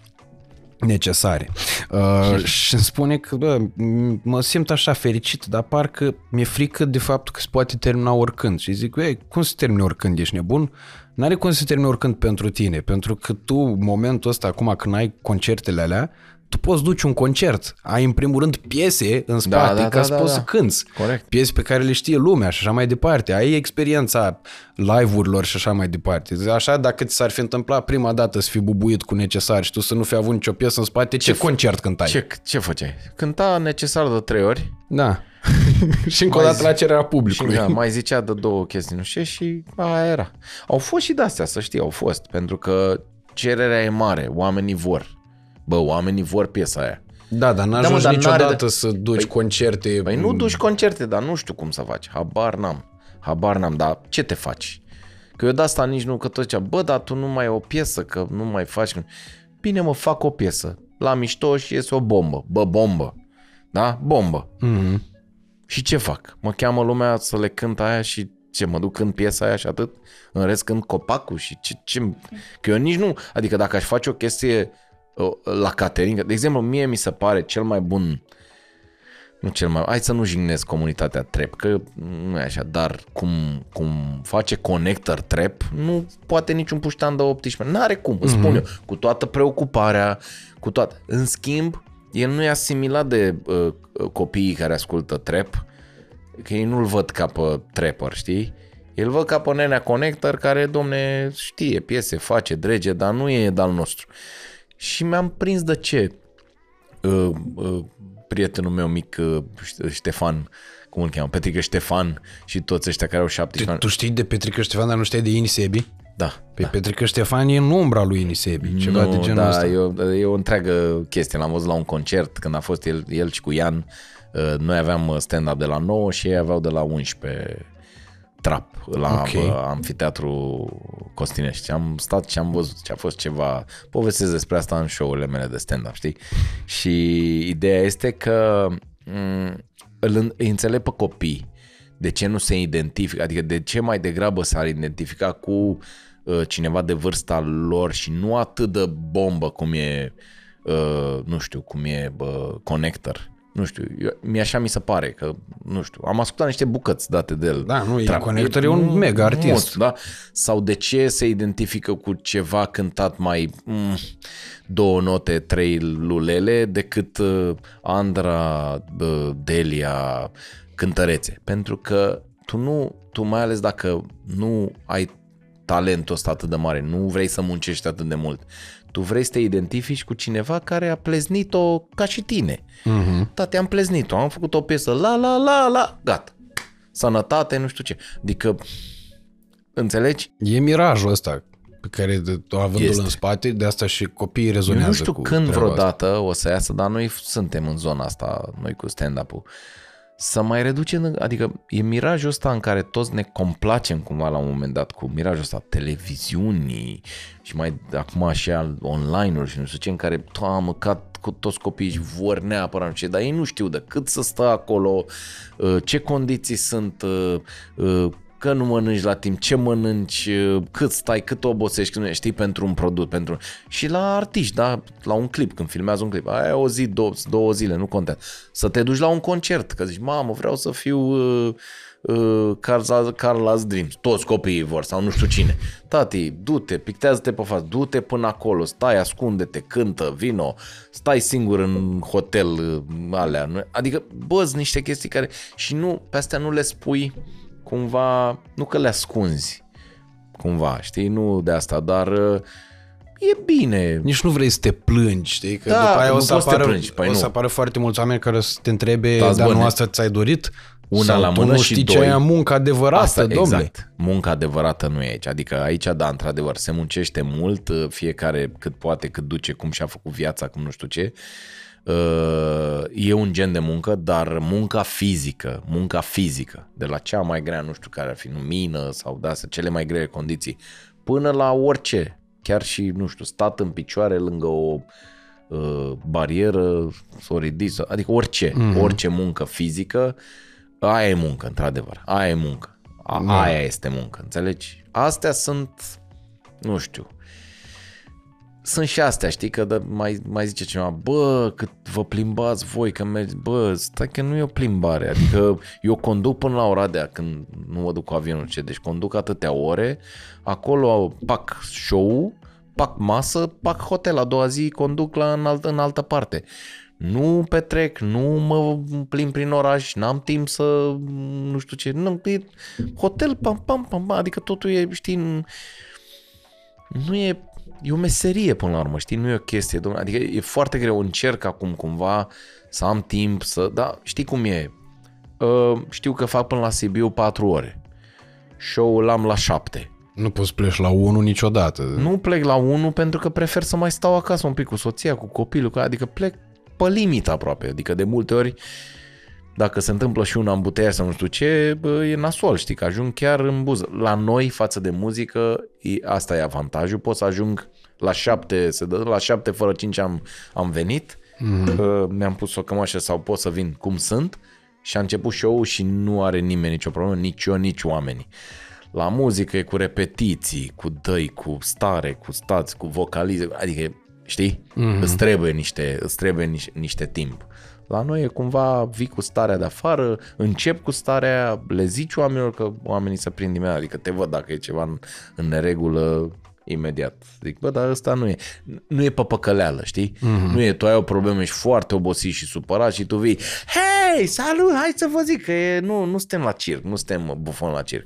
Le zici, bă, tată, sunt foarte supărat, sunt obosit, uite ce s-a întâmplat și de acolo începi să te încarci. Exact, da. Că publicul te încarcă foarte tare, stand-up-ul practic e un fel de ter- terapie atât uh, din partea noastră, adică de la noi, Uh, și noi ne rezolvăm multe probleme spunând tot felul de tâmpenii pe scenă, dar și pentru oameni, că se știe, da, terapia prin râs este cea mai...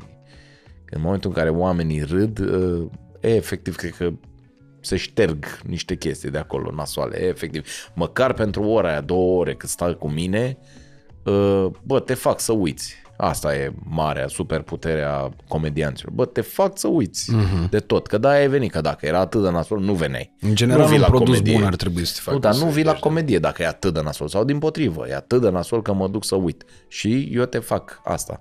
Asta pot să-ți garantez. Te fac să uiți și pleci mai senin acasă. Poate chiar, nu știu... Uh, E, e o artă până la urmă. Știu că pare pentru oamenii care chiar fac artă, e un cuvânt prea mare. Dar e o formă de artă, de entertainment. E la nivelul foarte... tău nu mi se mai pare un cuvânt mare. Adică ba da, se... ba da, nu e. Bă, chiar mi se pare că în momentul în care reușești Stai. să faci atât de mulți oameni să-ți consume produsul atât de mult timp. Dar eu nu o văd ca un consum de produs. Adică eu nu am conceput un produs. Asta e.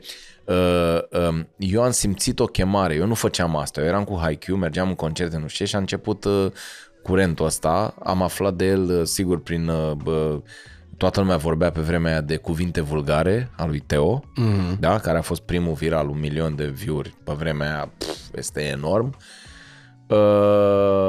Dar am fost împotrivă cumva, pentru că mi se părea foarte vulgar. Mm-hmm. Adică eu am luat-o primul layer, știi că are mai multe straturi, acel material care și acum stă extraordinar de bine în picioare, eu am luat primul, primul layer, l-am luat și am zis, bă, dar e vulgar.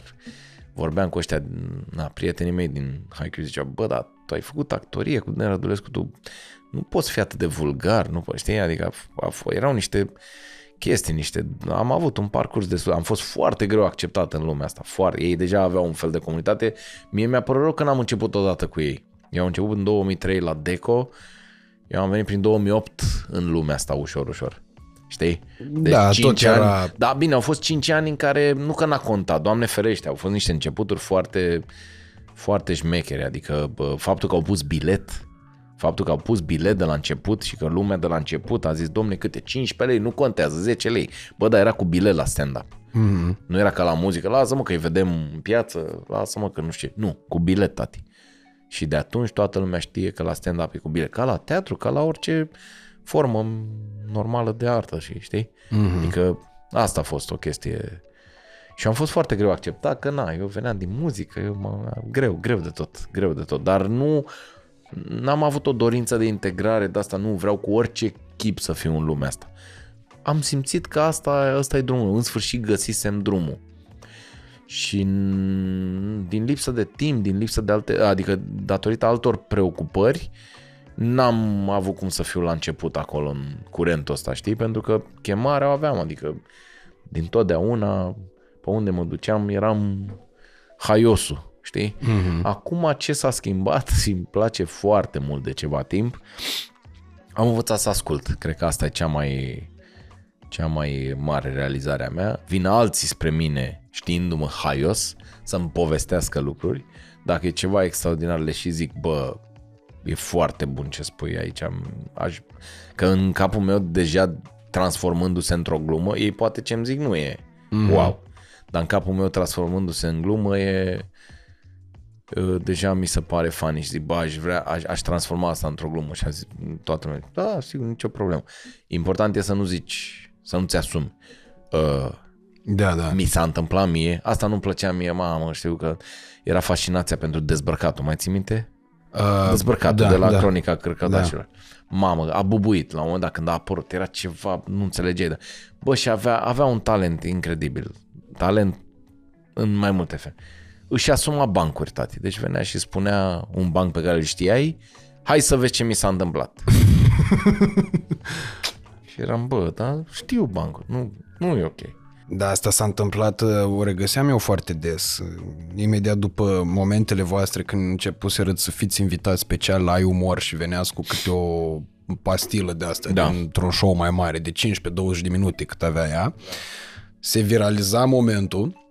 După care auzeam prin tot soiul de emisiuni, radio, T V, prin online.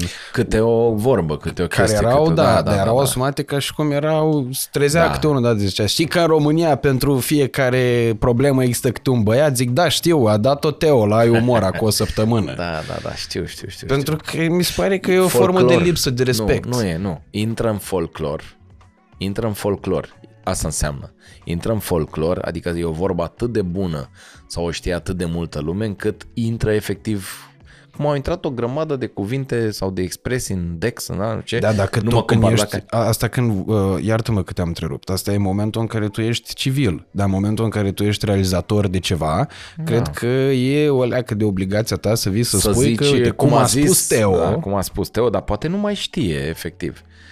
Știi, poate nu mai știe sau nu, da, nu știu, habar n-am. Că da, nu să e. Pornim de la prezumția de nevinovăție până la urmă urmei. Da, cred că o să fac o dată, nu știu, îmi propun o dată să fac un show în care să dau uh, toate momentele mele de la umor, pentru că eu după, uh, eu le-am îngropat, adică astea sunt niște momente pe care le dai, le-am făcut și pe urmă nu le mai zic niciodată. Pentru că se întâmplă un fenomen, oamenii le știu atât de bine. Dacă ei le văd nu ca mine, ei le văd de, nu știu, o sută, nu știu, habar n-am, fiecare de câte ori vrea. Și le știu unii cuvânt cu cuvânt, anumite părți. E bucuria, adică mult timp până s-au prins că de fapt nu dau, nu mai dau glumele alea. Îmi cerea lumea, cel puțin aia cu Parisul, cu bombele, da. M-a omorât, deci efectiv așa. Ori eu sunt sigur că pentru cei câțiva, sau nu știu, sau și pentru cei care își doreau să o zic pe aia, ar fi fost și chestia, a, dar o știu pe asta, știi? Mm. Adică e, e, un, e, un, e un mix de ăsta în care, bă, stai că, știi, hai să ascultăm alte chestii, că pe astea le știi. Uh, și mai e un fenomen în care tu dacă ai ascultat de douăzeci de ori bucata aia și eu n-am mai dat-o de un an, de exemplu, eu nu mai știu să o zic la fel. Și tu o să zici, bă, dar stai, ăsta a schimbat, ce e asta? Știi? Mm. Adică e ca și cum vrei piesa aia de la Depeche Mode, dar ei n-au mai cântat-o de doi ani și când o cântă zici, bă, asta nu-i piesa aia. Bine zici, mama, au reinterpretat-o, dar ei nu mai știu de fapt, că nu, dacă nu mai zici, nu mai... Da, dar ție nu ți s-a întâmplat, de exemplu, să te uiți la momentele altora de la stand-up de mai multe ori? Ba da, mă uit, ba da. Eu fac asta foarte des. Ba da, ba da, ba da. Pentru că îmi produce aceeași stare de bine plus o bucată de nostalgie, așa. Nostalgie, plus încerci să vezi și dincolo, adică încerci să vezi construcții, adică tehnic cumva, știi, că e și o tehnică până la urmă, dar care e conținută, știi, adică nu pot să zic, domne, fiți atenți cum se face stand-up. Există cărți, există, poți să faci uh, de-astea, trucuri, dar ideea e să nu fie trucuri, adică uh, iei subiectul ăsta, îl întorci pe toate părțile, ba, și aici, a, și aici bagi poanta și ai făcut uh, prima glumă și așa faci de o sută de ori. Mm, parcă nu ești, nu-i suflet, nu vine din tine, mm. nu vine din... E, e complicat. E, e complicat. E o chestie, e o chestie care s-a născut foarte frumos în, în România. S-a născut cum trebuia să se nască. A fost Seinfeld difuzat de ProTV. Lumea a conștientizat genul ăsta de umor, că noi nu-l aveam. Adică, bine, venea, venea Dor Octavian Dumitru și făcea Sala Palatului, one-man show din ăsta, dar că era un fel de vode, adică nu era chiar stand-up, că el nu, nu-și asuma. Mm-hmm. Și mi-a părut rău, cred că abia acum își asumă puțin, adică asumare ce înseamnă? Să vii tu civil îmbrăcat, uite așa, normal, fără costume, cu vaci, da, el scurte, juca un personaj. Juca un personaj. Cel mai apropiat mie mi se pare că e de Fernandel, există, puteți să vedeți pe YouTube, tot așa cu șapca aia, așa cu nu știu ce. Extraordinar de talentate. Extraordinar. Deci Dor Octavian Dumitru este un talent nativ extraordinar. Să poți să ții Sala Palatului trei ore, cât stătea el, două ore, singur, fără online, fără, adică doar știi, știi? Și venea cu glumea și cu personajele alea, dar era spre vodevil cumva, știi? Era o chestie, mm-hmm. nu era chiar stand-up, știi? Chiar știu niște discuții că întreba, noi mergeam cu un băiat uh, și pe urmă mergea și cu Doru băiatul ăla și întreba, bă, dar ăștia chiar așa vin direct de pe... să urcă așa de pe...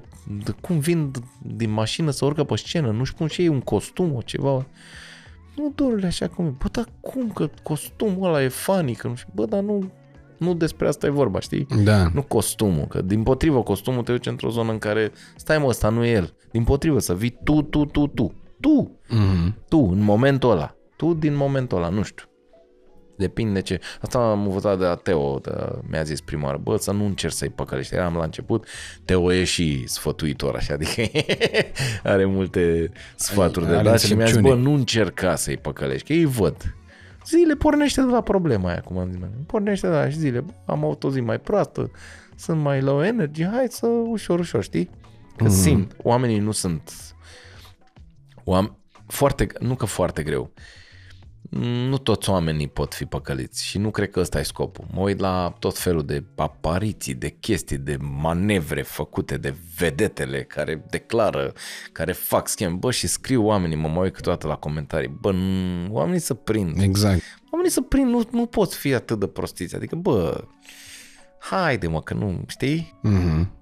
Da, e, bă, e o treabă bă, care se putea, cred că, întâmpla Uh, în perioada în care informația nu circula cu viteza care circulă astăzi. Da, eu mă întreb oare, uh, aveam și o glumă cu Michael Jackson, că știi că șmecheria, de ce au fost ăștia atât de mari, în afară de faptul că au fost niște artiști imensi la momentul potrivit ăla și nu știu ce, au creat niște, nu mai zic cu modă, apărea la cu mănușă, toată lumea avea mănușă, apărea la cu ținte, toată lumea avea ținte, adică era o, un fenomen.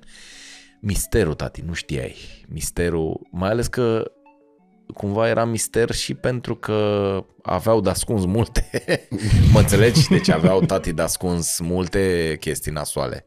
Gândește-te acum, mi-am imaginat cum era acum el înconjurat de copii în dormitor. Pacifist, nu vă gândiți la prostii. Da. Să fac un story. Toți copiii erau, ia uite, stai aici cu Michael Jackson și mi-a pus mâna pe... N-avea nicio șansă, deci nu mai... Tu înțelegi, deci nu mai aveau nicio șansă, adică misterul, faptul că nu știai, nu știai, venea cu măștile, nu știai cum arată, ce face, cum e, da, știi? Da, uite, la Carlos nu știi, nici... Da, este... Bine, cu un preț foarte mare de plătit și anume cu machiajul ăla non-stop. Este ceva, e ceva acolo, dar... Carlos este un artist, este eu, eu adică sunt puțini artiști artiști în țara asta, el fiind mai, mai mult parcă vin de dincolo, dar avem și noi, bă, dar asumat să vină cu o chestie mega artistică, rai, zic, bă, asta e, e o dudă extraordinară, tot ce a făcut el și cum compune și toată lumea asta.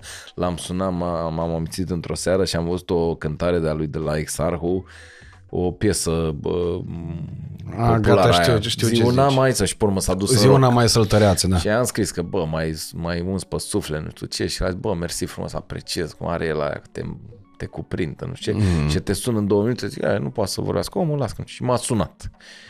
Că era pe nu știu unde, că nu știu cum, că nu știu cum, e, e greu să înțeleg, că e numai cu...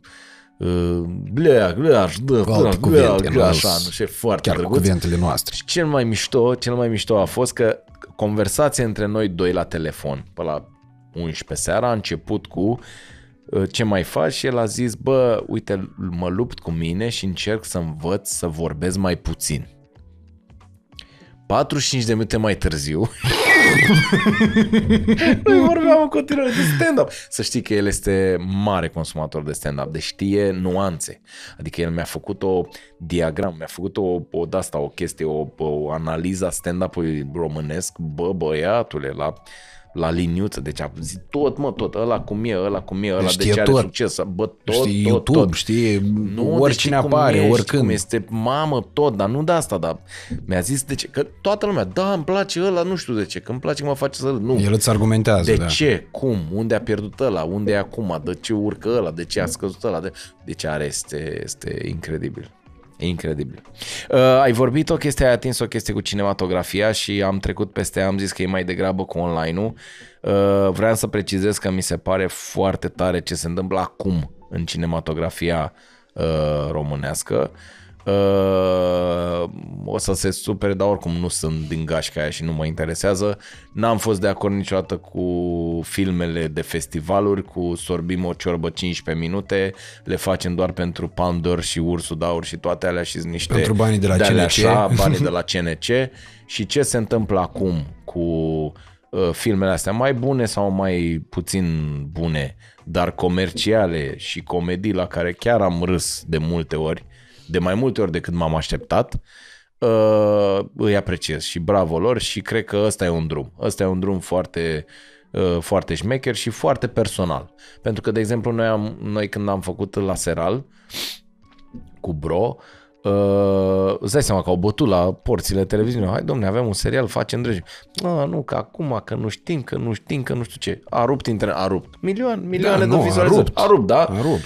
Deci putea să fac o treabă, doar, doar că depinzi de niște decizii și așa. Pe când la film îți asumi, bag atâția bani sau nu bag, sau nu contează, asta e ideea, publicul vine și mă validează. Uite, bilet, am un milion de spectatori, înseamnă că a fost succes.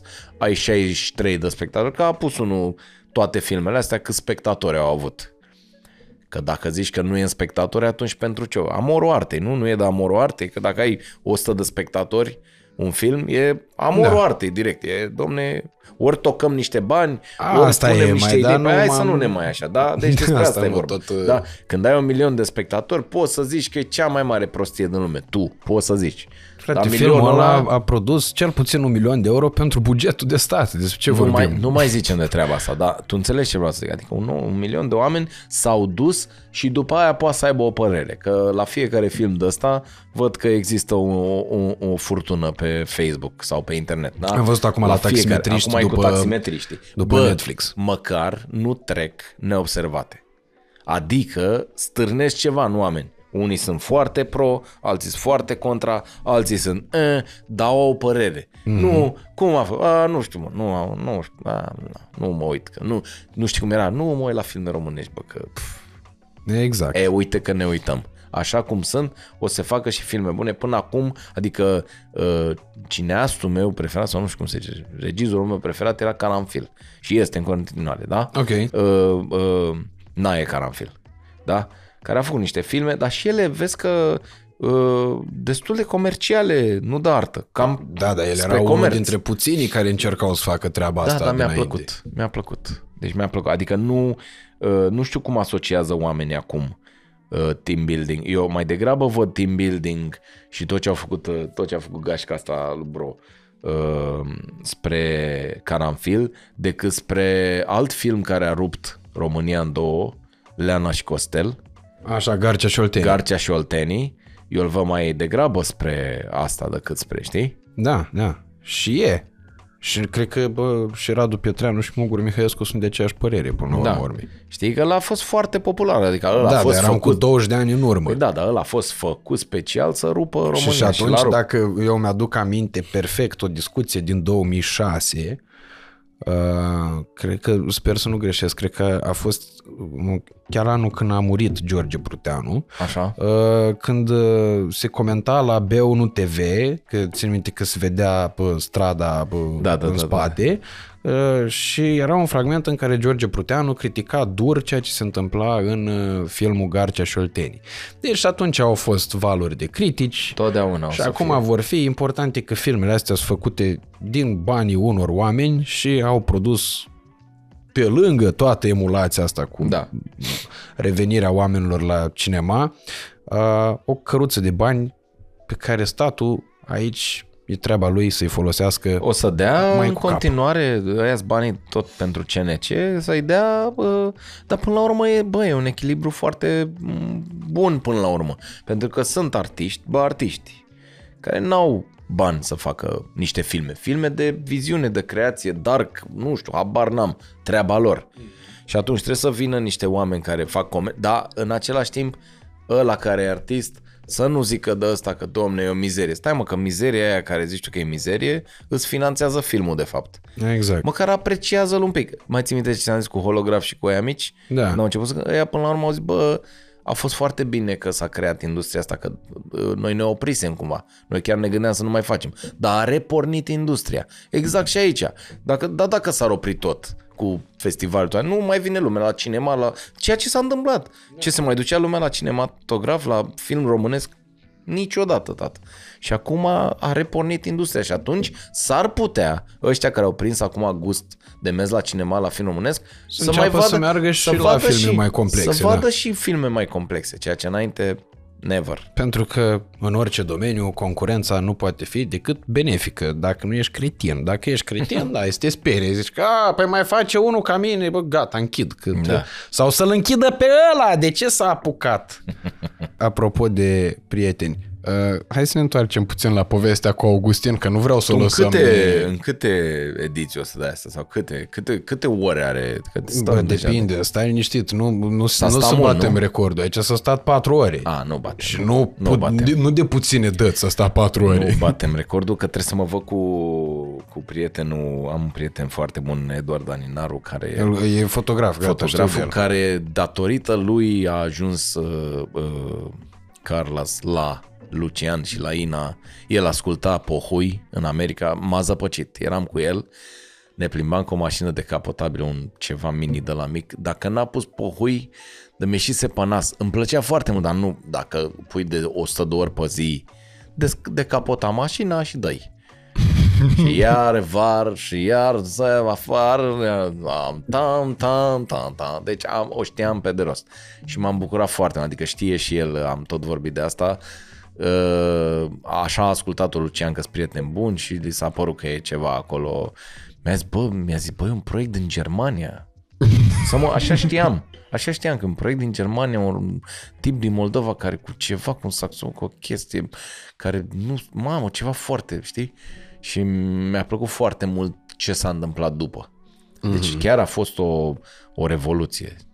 Pe ca zece ani de la Pohui. Bă, revoluție, adică a venit și a revoluționat o chestie, a venit, dar este un efort enorm, tata, să vii, să nu te știe nimeni. Pe de altă parte e și mișto că omul să plimbă mol relaxat. Că dacă vorbești să-l recunoști imediat. Păi asta, aici e problema. Eu m-am trezat cu el la Mega Image. Când am deschis gura, l-am recunoscut. Da, aici e problema, aici e că... Da, na, zici că poate... Poate să-și facă și timbru diferit, ca Batman, asta, știi? Ca da, Batman, da, da. Când își punea masca, vorbea așa. Da, da, da, e și... Să... Dar putea să învețe să vorbească bucureștenește, știi? Și să... să vorbească ca Teo când imit un cocalar, da, știi? Da, da, să, să fie... Mamă, nu mai suport că mă, mă, mă văd ăștia când vorbească așa și să fie... Ce faci, frate, ești bine? Cine stau? Eu la un... Tu te, bă, da aici, bă, că nu e, mă. Ar fi o șmecherie. Ar fi o șmecherie. Ce ziceam de... Zic povestea cu Augustin, că sigur, aici noaptea, sigur se întâmplă ceva. Eram pe la două noaptea, a început la de poker. Un turneu de poker într-o discotecă, tu-ți dai seama? Eveniment, așa se făceau. Într-o seară eveniment de poker, a doua seară veneau Tabu Boys, tot felul de tâmpe sau girls sau de alea, nu știu. Și m-am, m-au rugat, ai mă, vii și tu, că bine mă, prezenta Gina Pistol, era ea cu ce, a avut la un moment dat o chestie de asta cu pokerul, okay. Ea, cu niște turnee de poker, ea prezenta sau era gazdă, noi pe la mese, bă, și m-am nimerit lângă Augustin la masă și zice, bă, Dane, bă, nu mai e vârsta, nu mai e, se poate, nu mai e. Zic, ce ai mă, frate? Păi, da, ești nebun la cap, știam că începe la unu la discotecă, am dormit puțin după amiază. Bă, mi s-a părut atât de funny, mâncați-a și gata. Bă, eu m-am culcat un pic mai pe seară și eu un pic pe la cinci, că știam că trebuie să merg la discotecă la unu, noaptea două.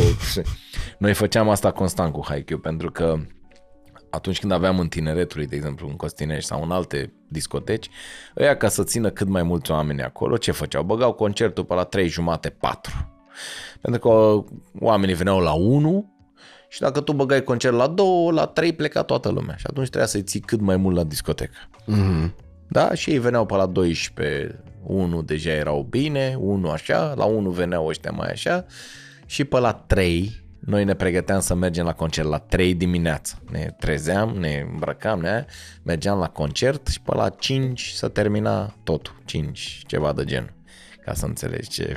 Deci noi stăteam la Forum, parcă în Costinești, și pe la nouă seara ne culcam. Na, dormeai până la unsprezece, până ieșeai la masă, pe urmă mai stăteai un pic, pe urmă o grămadă. După probe, după alea, după nu știu ce... Hai să ne culcăm, bă, și începeau alții, că erau restaurante, începeau programul de seară sau chiar de la discoteca, că aia, ringul era mai aproape, da, ringul de tine. Eu n-am fost în Costinești în viața mea. Da, da, da, nici nu cred. Am fost eu acum, la, am avut amfiteatrul ăsta și, bă, este ceva, deci stăteau copii, uh, sunt acolo sunt niște, ca niște cămine, așa, nu știu cum să le zic, știi, hoteluri, sunt niște, okay. ca niște cămine, cu holurile pe afară, cu balustrade, și stăteau și ascultau manele și beau bere la pet sau astea la fiecare ușă, că altă manea, altă de aia, și stăteau găști, uite așa, nu pe plajă, bă tati, du-te bă pe plajă, bă, du-te că ești la mare, du-te bă, bucură-te de val, nu știu, nu, e ceva ce nu am, nu, este ceva de ce, înainte da, pe vremuri era stațiunea tineretului, gen Costineștiul de mult, și se cântau cu festival de rock. Asta a fost foarte tare, că acum doi ani când am avut acolo, era un festival rock fix lângă. În Costinești. Ori rock, ori ceva. Da, cântau unii ceva, ceva ce nu, nu. Ori rock, ori un festival de ăsta mare. Nu Beach Please, nu știu, ori Beach Please, ori ceva. Și okay. Noi aveam aici la amfiteatru și trebuie să te auzi, tati. Vorbeam, mâncam, am răgușit la un moment dat, că era... imediat lângă. Mai când era o pauză repede, hai să vă zic acum repede. S-auzea, dar nu mai era aceea, știi, că na, era ca și cum era codita mai muzica. E, niște, nu știu, au, au și astea. Mă bucur că mai merge lumea în Costinești. E și, e destul de ieftin pentru copii, adică chiar era o glumă, că era optzeci de lei biletul la Trap. Ok. Care, stat, ești nebun, ăștia, bugetul pentru o zi al unui copil de ăsta de paisprezece, cincisprezece, șaptesprezece, nu știu câți ani aveau, erau mici. Ne, cred că s-au, cred că au mai crescut bugetele, că acum la creșterea asta de prețuri nu prea ai cum să mai... Da, eu zic că, na, cu optzeci de lei, la... eu n-aveam. Dacă nu mănânci, ok. Eu nu aveam. Păi mănâncă puțin, din două, trei beri, sper că să fac, dacă au voie, nu știu cum e, nu mă bag. Eu nu aveam bani ăștia la, la vârsta aia, deci nu, eu nu mergeam la Costinești, la Trap sau oricine cânta. Eu n-aveam buget de bere, de mers la mare, n-am. Deci, uite, e un avantaj, ca să nu mai zic, domne, bine, pe vremea ta nici nu cred că erau prea multe de-astea. Bă, erau. Erau. Păi ce, crezi că Costineștiul s-a inventat? A, categoric nu, dar nu erau atât de multe evenimente acolo sau... Da, nu știu, nu, e, înainte de Revoluție a fost complicat, adică știu că mergeam la de-alea cu maică mea, eram și copil. Bă, eu cred că am prins... Cumva trebuie să vreau să fac un material sau ceva să zic că, bă, generația asta X, nu? Noi suntem generația X. Bă, am cam prins cam multe. Adică, gata, hai să și cu războiul. Dacă iar mai vine o criză și mai începe și cine mai ne mai invadează și extraterestri sau cine știe, trebuie să ne mutăm pe altă planetă, deja e prea mult. Deci că am prins Revoluția, am prins aia de anul două mii... Bă, Eclipsa. Eclipsa, am prins pandemie, am prins război acum cât de cât, am prins telefon, adică, plus adică tot ce s-a dat. Ești mulțumit cu cât război ai prins, o vrei mai Nu, nu vreau mai mult, adică și am prins și partea pozitivă, cum a explodat tot cu calculatoare, cu internet, cu online, cu tot ce s-a întâmplat, explozia asta, adică gândește că de la telefonul, adică bă tată, de la telefon, când le-am zis cuiva că au trecut cincizeci de ani de la primul apel mobil, de pe telefon mobil, bă, șoc, bă, și-au luat oamenii șoc. Da, mă, și-am zis, în anul șaptezeci și trei, în o mie nouă sute șaptezeci și trei. Noi suntem o generație care considerăm că anul șaptezeci și trei, o mie nouă sute șaptezeci și trei a fost acum treizeci de ani. Mm-hmm. Deci, da, da, știi, da. Ceva, adică la două mii adică s-a... Noi, noi nu ne dăm seama că nu. De la două mii până acum au trecut douăzeci și trei nu. De ani. Nu, deci noi suntem acolo. A, în șaptezeci și trei, a, cu treizeci de ani. Bă, cincizeci de ani au trecut, mâncat. cincizeci de ani de când a fost primul apel telefonic pe un mobil. Mhm. Bă, tată, deja e...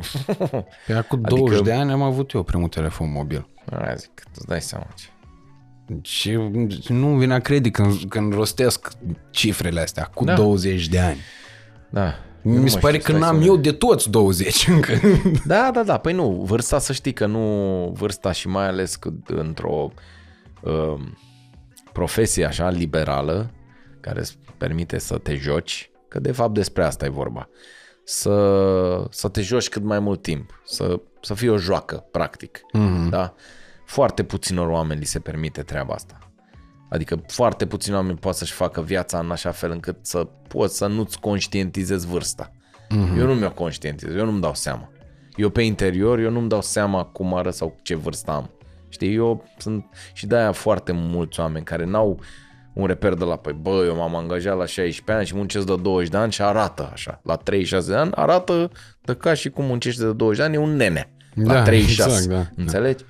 Eu mă apropie de cincizeci și nu, efectiv, nu îmi conștientizez și cred că asta se, se manifestă cumva și în exterior. Uh-huh. Nu țin neapărat o dietă, nu fac sport, nu astea, dar pleca de la minte, că mai nou toată lumea e cu treaba asta, domne, gândul, gândul, suntem gând, energie. Dacă eu nu, nu conștient... dar chiar e așa. Eu dacă nu-mi conștientizez treaba asta și nu... nu-mi dau voie, dar nu voit, adică nu mă duc la anaz, la an, nu fac căcaturi, pardon, nu fac de-astea, dar efectiv gândirea mea nu nu dă voie să-mi conștientizez vârsta, pentru că nu, pe interior nu o rețimt, nu o am, nu mă port neapărat ca la vârsta asta, știi? Mm-hmm. Nu am.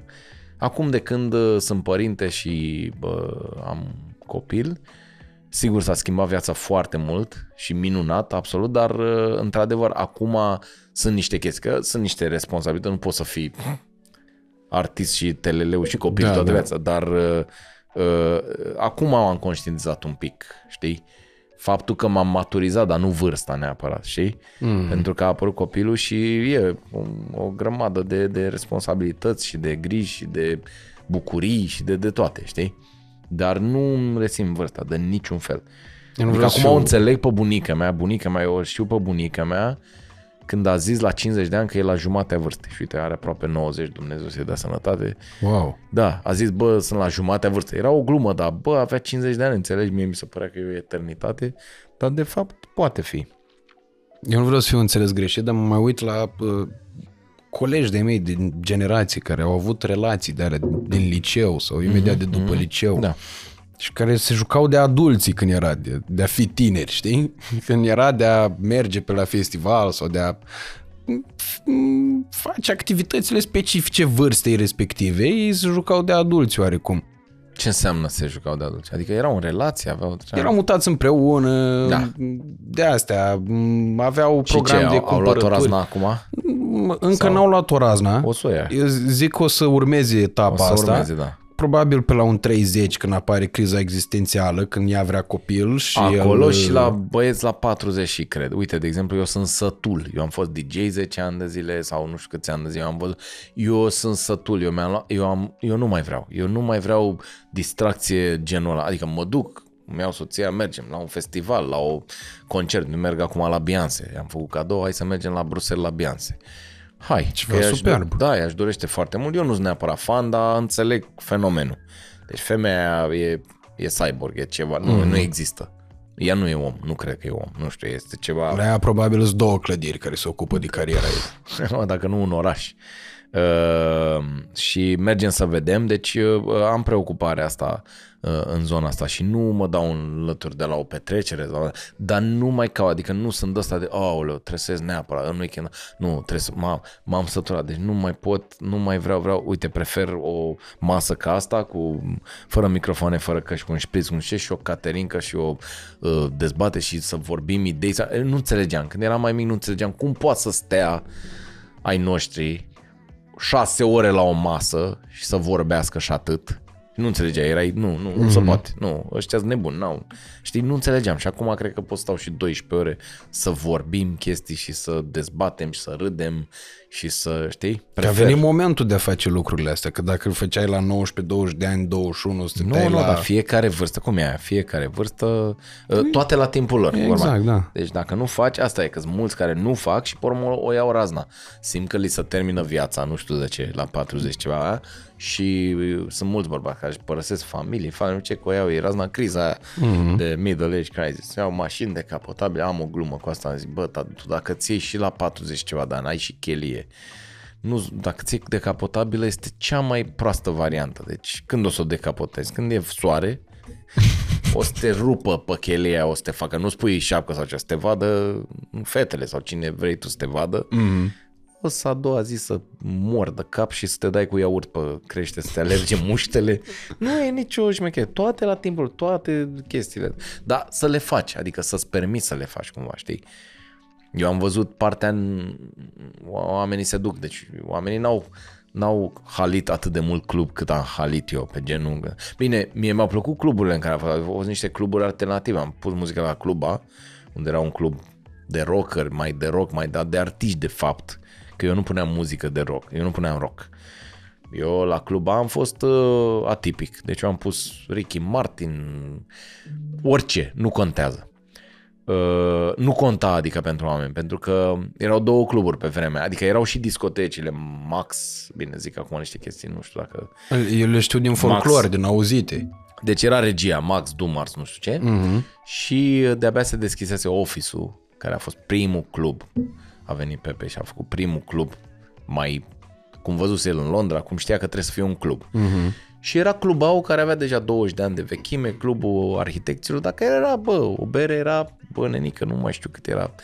Știu că n-avea ăla prețul, deci avea unul deasupra noastră, era un magazin și a zis, bă, eu nu înțeleg cum la voi e doi lei berea de aia mică, când mie îmi vine cu un leu șaptezeci și cinci.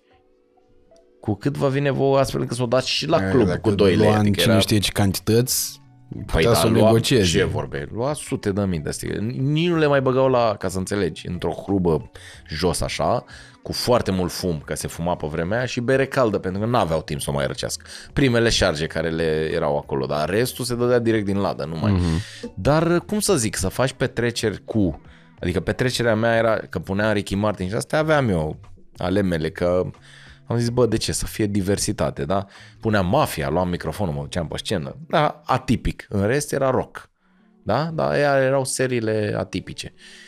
Uh, dar să faci uh, discotecă sau distracție, nu știu, cu Depeche Mode, In Excess, uh, U doi, uh, nu știu, bă, piese, înțelegi? Adică și mai erau și mai ciudate, mai spre artistică, mai trăgeam și, și spre comercial. Mm-hmm. Mai punea și piese mai spre comerciale. Dar niște oameni care te-ai uitat în vreun top M T V Music, nu știu, nouăzeci și trei sau nouăzeci și patru, să vezi top douăzeci, să vezi că toate piesele sunt bombă, da, da. Din toate domeniile, rock, rap, orice.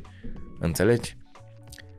Aia, asta cred că era diferența. Puneai atunci, nu știu ce piesă, exploda lumea, nu știu, erau, și erau și în alt gen de, deci față de mersul ăla la unu noaptea în discotecă care avea, uh, Se, nu exista să rezervi masă, la nouă era coadă afară la intrare și să ocupe oamenii mese și toate astea, la zece dacă nu dădeam drumul la piesă înnebunea lumea, mm-hmm. Pentru că ei de o oră tot stăteau, beau câți erau, mulți, știi? Yeah. La zece dacă nu, și dădeam drumul, ca să înțelegi, cu cred că cea mai atipică piesă din lume, uh, U S trei Cantaloupe, e o piesă, nu cunosc, jazzy groovy ceva cu trompeta, adică nimic. Dar aia era piesa mea. Cu aia știam că dacă încep, seara va fi minunată. Se dansa instant. Deci nu exista...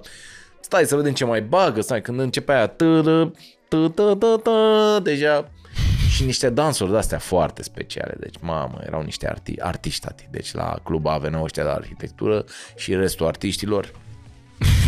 Mă refer și la fete și la băieți. Niște dansuri. Toți speciali. Vama veche, specialități. Okay. Specialități. Deci vama veche aia care trebuia, știi cum ar fi. Și până m-am mutat la Twice, mă rog, ne-am mutat toți la Twice, taică mi-a a construit cumva sau a amenajat Twice-ul ăsta și acolo comerț, comerț. Dar tot așa am păstrat piesele bune.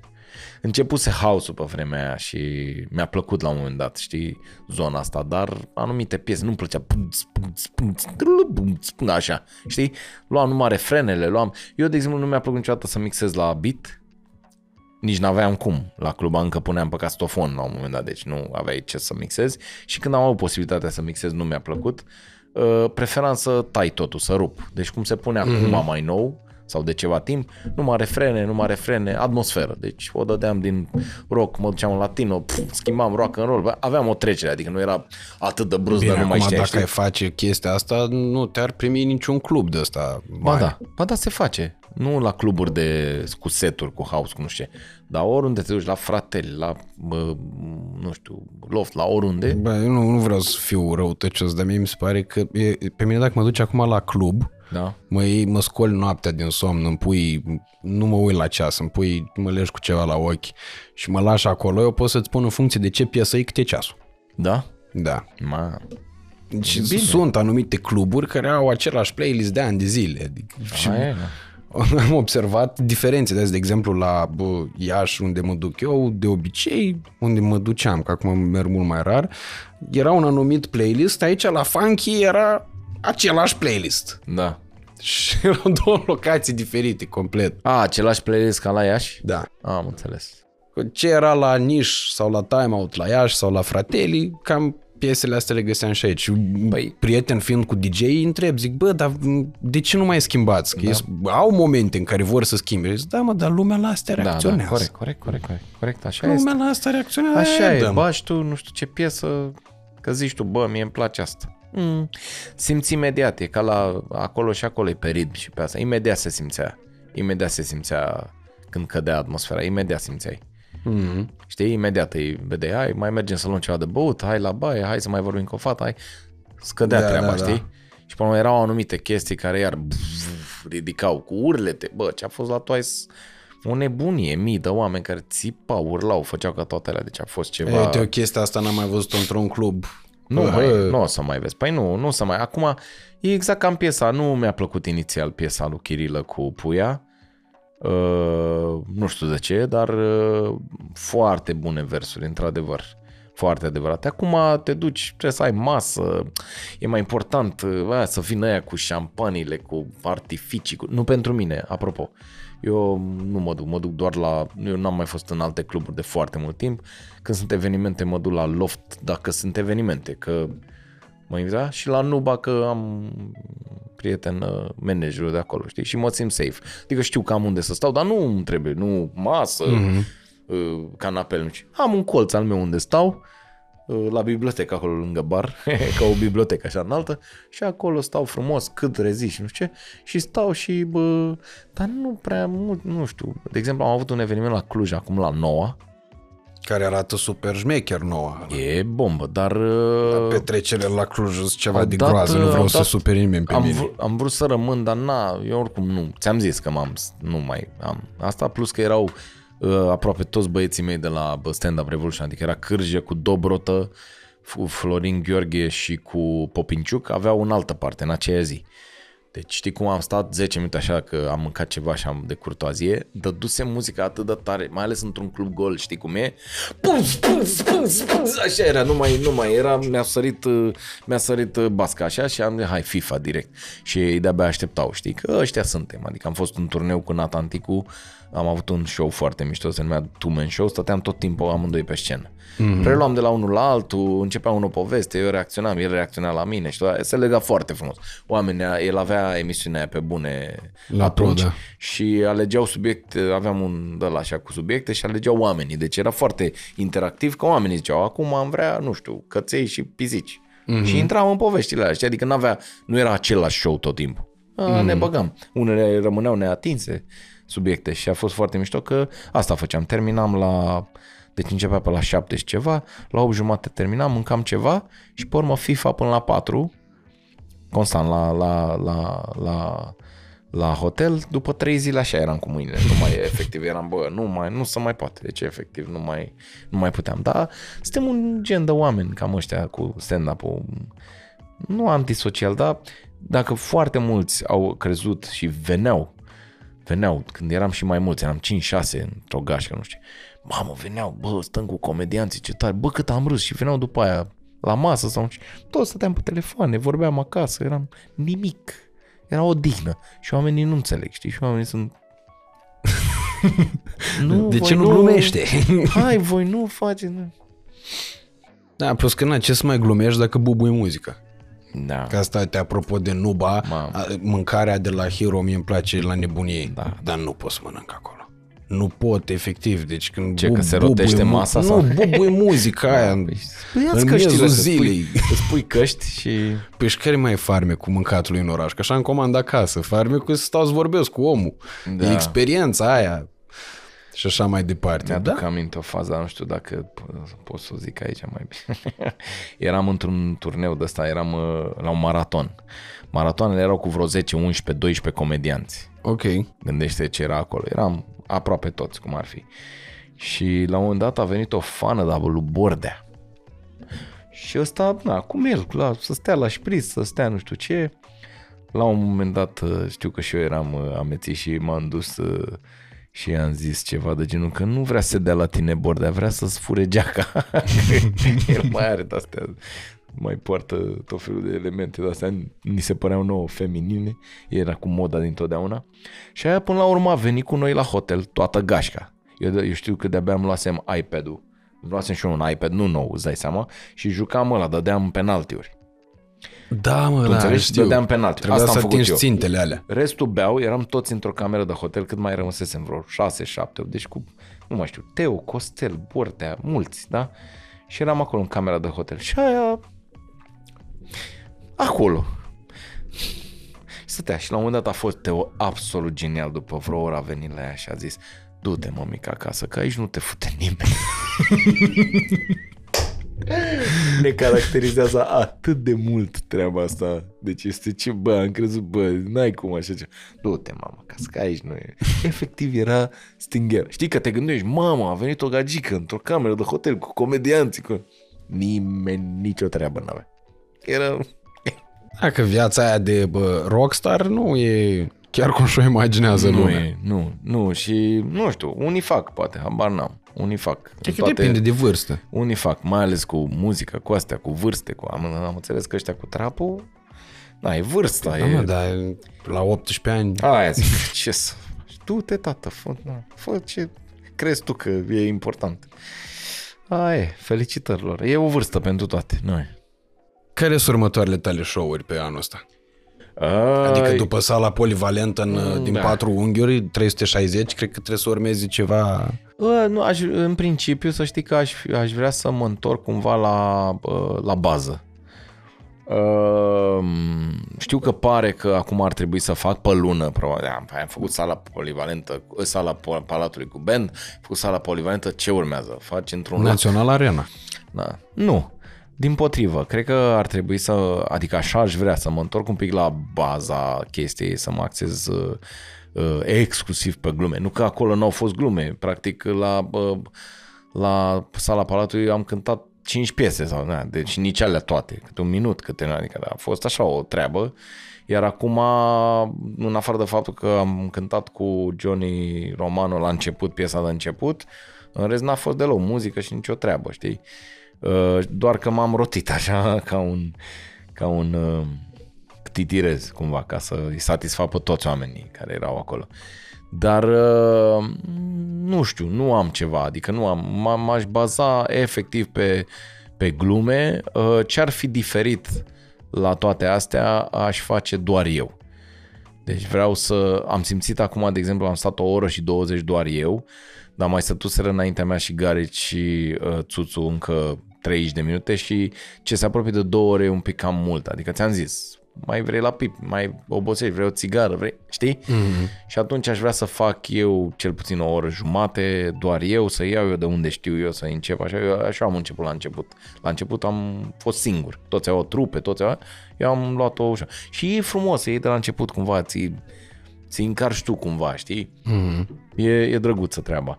Uh, am, am niște proiecte, dar nu m-aș mai duce pe nimic. Adică aș vrea să revin cumva la... Vreau să revin în cluburi, vreau să revin în... Știi, adică să mă întorc. În primul rând că trebuie să... Materialul trebuie să-l testez. Să mă duc la în cluburile de comedie, să testez materialul, să-l dezvolt.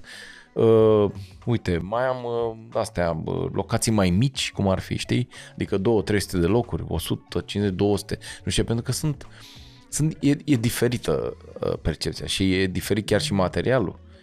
Știi? Pentru că una e într-un club în care se bea, e vibe-ul așa de așa, și una e într-o sală de spectacol de șapte-opt sute de oameni în care e, e, e diferit cumva, știi? E bine și acolo și acolo. E... Mi se par foarte tari locațiile astea neconvenționale. Știu. Gândește că avem cereri, nu vrei să știi, deci avem cereri în parcuri, în Dumbrăvi. Am făcut la Iași, am făcut la nu știu ce festival. La After Hills, cred. La After Hills am făcut, bă, și ei nu și-au dat seama de amploarea fenomenului. Habar n-am, ne-a dat o grămadă de bani, m-am dus într-o vineri sau într-o joi, nu mai știu, în prima, a doua zi, la șapte, bă, ziua. Pe zi am făcut, erau câteva sute de oameni care apucaseră să intre, a fost mișto, deci au zis, bă, dar nu-mi vine să cred, la tine sunt câteva sute de oameni și ac- dincolo cântau Motania, apropo, iartă-mă, și treizeci de oameni sau ceva de nu știu, nu, nu vreau să zic nimic, dar s-a întâmplat așa. Și când am plecat, când am plecat era o coadă imensă și am trecut cu mașina fix pe lângă coadă. Nu vrei să știi câți făceau ca toate alea. Când, unde, când? Păi, dacă... Pe de altă parte nu mai puteau, ei nu puteau să pună stand-up-ul la unsprezece, de exemplu, că era nu s-auzea nimic. Da.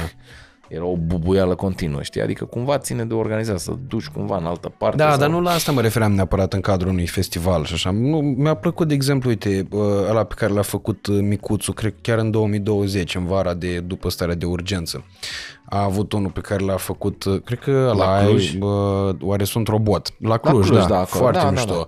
Da, da. Da, arăta da, ca și locație. Arăta, cum... da, păi e o, da, o locație destul. Eu am făcut, de exemplu, eu în timpul pandemiei, cred că sunt unul dintre puținii care n-au stat, dacă nu chiar singurul. Uh, am făcut în parcările mall-urilor, da? Că acolo să puteau distanța oameni, trebuia să stea oamenii la trei metri, maxim cinci sute de oameni. Și aveam cinci sute de oameni la trei metri, gândește-te cât spațiu îți trebuia. Hmm. Deci cinci metri sau nu știu cât până la primul rând, nu cumva să-mi sară vreo... Ai înțeles? Astea erau normele, tati. cinci metri. Da. Deci primul rând la cinci metri, ultimul nici nu mai știu la cât. Și ei cu măști săraci, deci îi auzeam râzând, le vedeam ochii așa mijiți, dar nu îi vedeam zâmbind, râzând efectiv. A fost ceva. Dar am făcut și oamenii veneau că aveau nevoie, simțeau și eu aveam nevoie cumva și ei aveau nevoie. Am fost cumva. Și eu așa, la Marius Manuelele eram la Constanța și jucat în parc la primărie. Ceva sinistru, strigau oamenii pe stradă. Asta nu, asta, asta acum am niște cereri de astea. Hai în parc, trebuie să înțeleagă lumea, nu că noi nu putem, nu că eu nu pot să fac, da? Eu am fost unul dintre singurii care m-am dus la nunți și botezuri și chestii, dar nu dă bani și de astea. Sunt oameni care sunt fanii noștri sau oameni care ne apreciază așa, și li s-a întâmplat minunea din viață să aibă un copil sau să se căsătorească și își doresc foarte mult treaba asta. Și mergi să faci stand-up sau să prezinți? Nu, nu, nu. Stand-up. Okay. Este foarte greu. Este foarte greu. Acum parcă e mai ușor, dar n-am mai fost eu, că nu n-am. Dar înainte, când nici nu eram atât de cunoscut, știi, acum mă știu și toți bătrânii și toate, nu mai există, dar înainte erau pe genul, se uitau bătrânii, erau... Dar ce asta, asta nu era și el, și ce e asta, nu poți să fii nici... Adică e un, e un, e un compromis. Mm-hmm. Și un compromis nu este niciodată cum crezi tu, adică nici pentru tine, nici pentru cel care te-a chemat. Tu îi spui, omule, nu are cum să fie ca la club, unde poți să vorbești liber, până... La mine nu era problemă, puteam să fiu nevul, nevulgar. Eu am spectacole întregi nevulgare, da? Uite, ăla de la Sala Palatului, două ore, nimic vulgar, nimic. S-a putut da integral la televizor. Mm. Și cred că a fost și primul care s-a dat la televizor. S-a dat la antenă după Revelion, a treia zi, ceva de genul. Uh, dar uh, nu e de vulgaritate, e vorba de spațiu, efectiv. E, aici e un ring de dans imens, acolo sunt mesele, copiii ai rugat să nu fie copii, nu că le spui tu cine ești prostii, dar ți-atrag atenția, vin, trag, fac ca toate alea, nu că stau cu o zână. Știu unde e zâna copii? Aici, în fața ta, e că și zâna vrea să râdă, înțeleg. Este ceva, îți vine să știi. Și pentru toți banii din lume nu, nu mai, nu, nu e. Și încerc să le explic și nu înțeleg oamenii. Zic, bă, da, ce? Sau organizatori de astea care zic, hai în cazinouri, hai în parcuri, hai. Bă, nu e, nu o să iasă. Și nu ai nimerit, adică da, ăștia cu cântatul poate îți iau bani. Noi nu suntem da, să-ți nu, luăm poți, bani. De cântat poți cânti la o nuntă. Nu, nu, la nunți, cazinouri, parc, or, oriunde se poate, da? Și îți iau și banii că, domne, n-au dansat lume. Băi, eu mi-am, bă, am cântat, suna bine. Poate nu le place stilul ăsta, bă, abar n-am. Adică tu nu e pe genul... bă, știi? Bine, n-am mai văzut, era și la muzică ceva, mai ales la parcuri, la primărie, era ceva incredibil. Intra nu știu cine, pa, o înjurau pe aia, că eram prin public să ascult sau să facă, o înjurau, urma următor, îi înjurau pe aia, bă, până la to- îi înjurau pe toți, pentru că dacă nu plătești bilet, nu-ți dorești să fii acolo. Hai, domne, ce mai cauți, mă, dar nu mai bine stai tu acasă, asculți ce asculți tu. Da, nu, e bă, și asta e o formă de compromis care, bă, din punctul meu de vedere, îndepărtează de la calitatea actului artistic. Da, nu e același lucru, nu e același lucru, nu e același lucru. Și, dar cumva, cum să zic, adică sunt oameni atât de insistenți sau zic, bă, și am avut, adică au fost niște, am avut evenimente foarte tare, adică numai la Microsoft sau nu știu unde, petrecerea de firmă, țin minte, au fost opt sute de oameni, într-un spațiu prost, la... Face. Ok, da. Greu, greu să duci. Acustic. Greu să, adică, greu să captezi atenția, să nu știu, dar a fost, am stat patruzeci și cinci de minute. Când e nasol, nu poți să stai patruzeci și cinci de minute. Mă înțelegi? Adică stai un sfert de oră și zici gata, nu pot, la revedere. Am stat patruzeci și cinci de minute, chiar ne-am distrat, dar e munca mea foarte mult mai grea. Și chinul meu mai mare să captez atenția și suferința mea că alții mai vor... Că na, nu, dar nu la mine, la show, n-au plătit bilet neapărat. Mai vorbesc cu oamenii pe acolo, mai, știi, îi auzi, n-ai cum să nu-i auzi sau să nu-i vezi. Sau... Complicat. Plus că energia de la nuntă nu niciodată nu o să fie... Nu, nu, nu. La de asta liniștit nu. Să asculți. Ba da, oamenii stau să asculte, ar vrea să asculte, nu știu, dar nu, nu e cadru propice, adică nu e, în primul rând, depărtarea, depărtarea este incredibilă, deci este asta cu ringul ăla de dans și tu pus aici, lumina iar de multe ori spun, domne, trebuie să fie întuneric peste tot și o lumină din față și la anunț de obicei e cadrul ăla pe scenă și cu lumina care îți vine cumva de aici sau din spate. Cu toate culorile. N-ai nicio șansă, deci este sănătate. Ai strănutat, Marian? Am crezut că ai scăpat ceva. Da, da, da. Crezi că a bușit o cutie ceva. Da. Din povestea domnului Ncione că a fost la un ceva eveniment cu taică-su, că taică-su e fotograf. Și zice că l-a ajutat, că dacă tot era la Iași, să meargă și el să-l ajute pe taică-su. Și spuneau oamenii, bă, nu la mine, la băiatul meu. Zic, da, da, la Nencione ne uităm. Și atunci scrie, bine că nu, nu, m-au, nu m-au strigat Marian, că după aia am întrebat taică-mi. Bă, două nume ți-am dat, niciunul ți-a convenit, să-i pus Marian acum. Ai... Dar n-are, că el se face remarcat prin câte o chestie de asta. El și cu Babuiaș, cei mai celebri oameni din spatele unor podcasturi. Da? Da. Da, Daniel Dumitru, exact. Aia zic. Daniel, nimeni nu legalează pe... Dom, domnul Daniel, e domnul Dan la Survivor și domnul Daniel la Pepe. Dar tu, tu ai să stai bucata asta la montaj singur, te, deja te simt. Da, o să... Îți faci tu pe urmă un podcast cu doar ale tale. The best of, știi? Și dai un the best of reacții care nu s-au băgat în...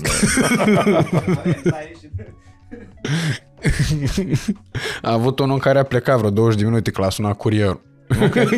Zis da. Că nu-ți treaba place merge, deloc ce se întâmplă. Treaba merge, n-ai, nu? Adică, da, exact. Setare... Deci anul ăsta n-ai, nu-i setat nimic grandios. Nu, și nici nu cred că, da, aș fi vrut să fac din nou Sala Palatului, dar nu, nu știu dacă anul ăsta. Sala polivalentă nu mai fac, pentru că a fost o... Mi-a fost foarte greu cu accesul, în primul rând. Eu n-am, asta n-am gândit-o, că va fi accesul pe o singură, pe singur fir. Mm. Și s-a blocat orașul, deci efectiv era tot orașul blocat, cel puțin de la Unirea încoace. Mi-au trimis oamenii prin screen-uri cu WhatsApp, în, în, cu ăla, cu Waze, unde scria a blocat Badea orașul, aoleu, eu sunt nu știu unde. A, a fost foarte, uh, din punctul ăsta de vedere, a fost haios așa, dar nu și pentru oameni. Și încă o dată îmi cer scuze că, bă, a și plouat, a fost urât. A plouat, oamenii au luat, bă, cu asalt. Efectiv era A S D-ul o cetate, știi? Mergeau, au parcat jos acolo în parcare și alergau prin parc să prindă, îți dai seama că era și târziu. Alergau prin parc, doamnele, pe tocuri, pe astea a fost ceva foarte... Dar pentru experimentul ăsta trei sute șaizeci și pentru că eu am copilărit acolo în tineretului, tineretului pentru polivalentă, a meritat. Dar nu, nu mai, n-aș mai repeta, știi? Adică Sala Palatului rămâne deocamdată, că nu face nimeni altă sală, rămâne singura sală. Aia polivalentă propice din Cluj, singura la... Am făcut polivalenta din Cluj cu Bordea și Micuțu și cred că am avut în continuare cel mai... E cel mai, cel mai vândut spectacol de stand-up. șapte mii opt sute de bilete, da. Este, a fost huge. Uriaș, da. Huge. Toți oamenii pe care îi urmăream eu pe Instagram din Cluj erau acolo în da, seara da, da. În noiembrie două mii optsprezece sau octombrie două mii optsprezece. Huge, da. Huge. A fost ceva... Dar să știi că a fost foarte... foarte greu la sala aia. Deci a fost... Uh...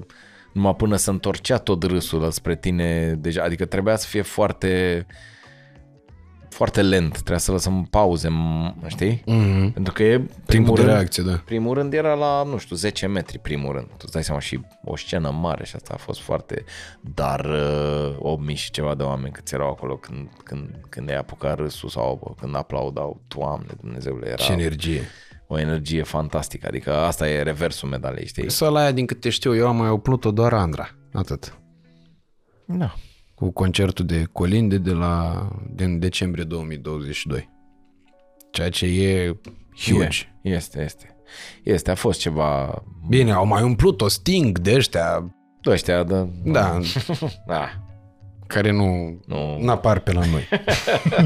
Nu-s pe la televizor pe la noi, da, nu-i vrea nu. nicio televiziune. Dar ce Sting ăsta a fost la Te Cunosc undeva? N-a a fost, nu. Ce Maxim îi cântă unii câte o piesă odată la ceva timp. Da. Mamă, ce Dar el aia. nu vine singur. Știi, nu ai citit și tu aia cu P. Diddy care îi dă cinci mii de dolari în fiecare zi lui Sting pentru că a luat piesa aia fără să... A luat riff-ul ăla de chitară fără să... Ce tare. cinci mii în fiecare zi tot restul. Asta înseamnă un milion jumate pe an. Da, nu e mult. Nu e ca și cum... Da, da. Pentru Sting fiecare zi. Eu aș fi, uh, pentru Sting nu e mult, nici pentru P. Diddy nu e mult, dar eu aș fi vrut ca pedeapsă, pentru că mi-ai luat piesa și nu știu, nu să-mi dai un milion jumate pe anul dat. Nu, în fiecare dimineață când te trezești, să intri în aplicație și să virezi cinci mii de dolari în fiecare dimineață. Și de fiecare Să-l dată când o cânt să, să faci dedicații. Da, da, cinci mii de dolari. Ala, îl văd pe P. Diddy la cafea și oh, am uitat să-i pun lui Sting ăia. Aoleu, trebuie să-i pun cinci mii. Ai, ai, ai. Îți dă notificare. N-ați achitați urgent. Da, da. Da, da, da. Na, Dan, funny. Îți mulțumesc din tot sufletul. Cu plăcere. În sfârșit ne-am, asta. Da, ne-am, mă sună de... Ca să înțelegeți și voi cei care vreți să vă apucați de treaba asta sau vi se pare că e ușor, de vreo două luni, cel puțin, cred că mă Nu suni. începusem Te Cunosc. Nu? Dar atunci de câte? Trei luni? Nu, de vreo două luni și ceva. Două luni așa. și ceva, nu zi de zi, dar oricum mă sună așa, nu, m-am, nu, nu l-am evitat, n-am încercat. Da, e greu, cu programe, cu una, cu alta, pormă când ba eram răcit, ba eram plecat, ba... Câteodată zic, aoleu, nu mai am, am avut și o săptămână în care aș fi putut, dar am zis, bă, pur și simplu nu... Parcă n-am așa o stare, știi că na, vii și nu e ca și cum doar trebuie să te prezinti, da, vii și hai, exact, da. Ce facem? Trebuie să ai o stare totuși cumva și până la urmă am zis, bă, am zis gata, gata, a trecut și Paștele, a fost așa, hai să facem, hai să facem că o frecăm. Uh, da, a intrat Numai bine la țanc pentru noi, noi, noi noștri prieteni de la podcastul Vin de o Poveste, și anume Glovo, și vă reamintesc faptul că dacă utilizați codul Țibul, că aveți zece lei uh, gratuit la prima comandă în aplicație. Link găsiți în descriere. Chiar mă gândeam când o să fie și o chestie de genul ăsta. Și apropo, vin de o poveste, dar vin... Nu... Păi da, dar cine a venit la două jumate la podcast? Ah, okay. Adică se vine seara, avem, nu? Cred că o să facem o serie specială, Cafea de o Poveste, că numai, da, da, cel da, mai da. devreme am filmat cu Sorin Părcalab la ora zece dimineața. Wow, shit. Și ați băut vin? Nu, logic. Am da. băut cafea. Cum puteai să bei vin la Dacă ora Dacă făceai aia? Cu Bordea... Puteai să bei și vin la Bine, dacă făceam cu Bordea, puteam să vin și eu și Bordea direct beți de cu o seară înainte. Da, da. Aia ar fi fost combinația da, ideală. Da, da. Uh, dar uh, e... Mai plasăm ceva? mai? Nu, mai nu mai avem să mai plasăm, Bine. gata. Mai, mai plasăm uh, Dan Badea peste tot, pe toate rețelele de socializare, ca să fiți la curent. Uite, cu... Uite, îți mai spun ceva, eu nu am TikTok, adică am un TikTok, am, aveam un cont al cuiva, numele meu, care avea deja șapte mii de... followeri și m-au rugat cei de la agenție, au zis, bă, ăla e al tău, nu, hai să facem ceva cu așa. Nu, nu e al meu, hai să facem și noi, hai să-ți faci și tu. Bine, domnule, dacă trebuie, că trebuie, trebuie, trebuie, bine. Am făcut primul TikTok care a făcut vreo șaizeci de mii, deci din niciun abonat șaizeci de mii, dar o prosteală, o tâmpenie. Și am zis, pe urmă, mamă, fii atent că am două filmețe, am una cu Carla's Dreams și una cu Delia, rup cu astea, ești nebun. Și au făcut două, trei mii de dale. Și am mai făcut, am mai pus o mizerie, o tâmpenie, iar a făcut o sută optzeci. Și mi-am dat seama, cu tot respectul pentru TikTok și pentru cei care urmăresc, mi-am dat seama că ai mei, cei care vin la spectacole, nici măcar pe Instagram nu cred că stau atât de mult cât pe Facebook. Eu, de exemplu, eu nu stau. Instagramul e... Mie mi se pare foarte, uh, foarte uh, uh, uh, uh, fără substanță, așa. Multe poze, filtre, chestii și maxim ceva. Bă, pe Facebook mai scrie cineva ceva. Și eu stau cel mai mult pe mai Facebook. Mai pune ceva acolo, scrie, adică ai mei, adică înțeleg, eu stau, urmăresc Cristina Bazavan, chestii, treburi, pagini de-astea, bă, mai serioase, mai nu știu cum. Instagram e așa mai mult de imagine, iar TikTok-ul chiar e ceva... Acolo e numai, și am văzut și copiii și astea nu se uită nici măcar la clipuri de cinci zece secunde, după două secunde, mm-hmm. tam, s-a dus, înțelegi? Și m-a și enervat, deci am început să mă uit puțin pe TikTok de mult, când de mult, adică na, aveau toți ăștia, când am filmat la Seral cu broșii, toți cei atunci explodase TikTok-ul. E, atunci am zis și mi-au băgat șase manele una după alta și am zis nu. Nu că după ce te uiți, că filtrează, că face, că e altceva, că nu. Și uh, n-am avut răbdare, știi, până la urmă. Și știu că odată l-am lăsat când, na, nu știu, în pandemie sau nu știu când, l-am lăsat uh, mai mult pe o chestie cu pescuit. Bă, dacă nu mi-a dat cu pescuit, după aia dă-mi venea să mă dau capul de pereți, dar zic, dar nu mai vreau, dar, dar nu mai vreau. Nu mai vreau cu pescuit, nu mai îmi doresc. Nu mai. Păi trebuia să-l mai lași câteva secunde mai multe pe altceva. Știu, dar nu, nu, nu, dar și mi-am dat seama că mi-am dat seama că îmi place mai mult Facebook decât restul și că toți cei care, eu am și cei mai mulți pe Facebook, știi, și mai puțin pe Instagram, că nu sunt oamenii, nu mă urmăresc cu oamenii care îmi vin la spectacole. Și acolo, și m-au și, mă, mă și înțeleg oamenii ăștia, știi, adică nu-i bombardez, nu pun șapte mii de story, nu fac, nu dreg, nu știu ce. Când am treabă, deci eu îi înțeleg, da? Oamenii, bă, îl urmăresc pe ăsta că vreau să știu când vine la mine în oraș să facă spectacol, știi? Și exact când am treabă, atunci încep să-i zic, uite, vin acolo, fac aia direct, ca să-și ia direct informația, nu, uite, acum am fost acolo și mâine mă duc acolo, wow, ce sandwich minunat, wow. Bă, sunt oameni care n-au, au copii, au astea, n-au timp, bă, tată, de atâtea detalii, pe bune, acum. Așa mi se pare mie, eu așa o... Deci nu mai urmăriți oameni buni, nici pe Instagram, nici ba, pe TikTok, da, mă, urmăriți-l, urmăriți-l pe Facebook. Nu, dar bine... Dan și... Badea real sau oficial, nu, nu mai știu cum uh... e pagina. Fuh. Dan Badea chiar el. Așa, chiar el. Glumă, a pornit ca o glumă de și a rămas. Mircea Badea, da, chiar el. A pornit ca o glumă și așa a rămas. Și Instagram Dan Badea unu, că mă zăpăcește uh, asta, agenția, să hai cu cifre, cifre. Dar vezi că s-au schimbat mult și asta cu cifre. Nu mai e, nu mai e ce, știi? Adică își dau seama că, de exemplu, la mine, ăștia care mă urmăresc pe mine și au o vârstă, eu dacă pun un vin, mai degrabă cumpără de la mine decât de la unul care are milioane de copii. Că ea nu, cum, nici n-au bani și nici nu poate să cumpere vinul ăla de optzeci de lei. Ai înțeles? Deci și-au mai schimbat exact. Și că înainte era numai pe cifre. Te duceai la agenție, tu cât ai avut? o sută de mii de lei. Oh, nebunie. Și cât ai vândut? Zero sticle. Bine, e ok.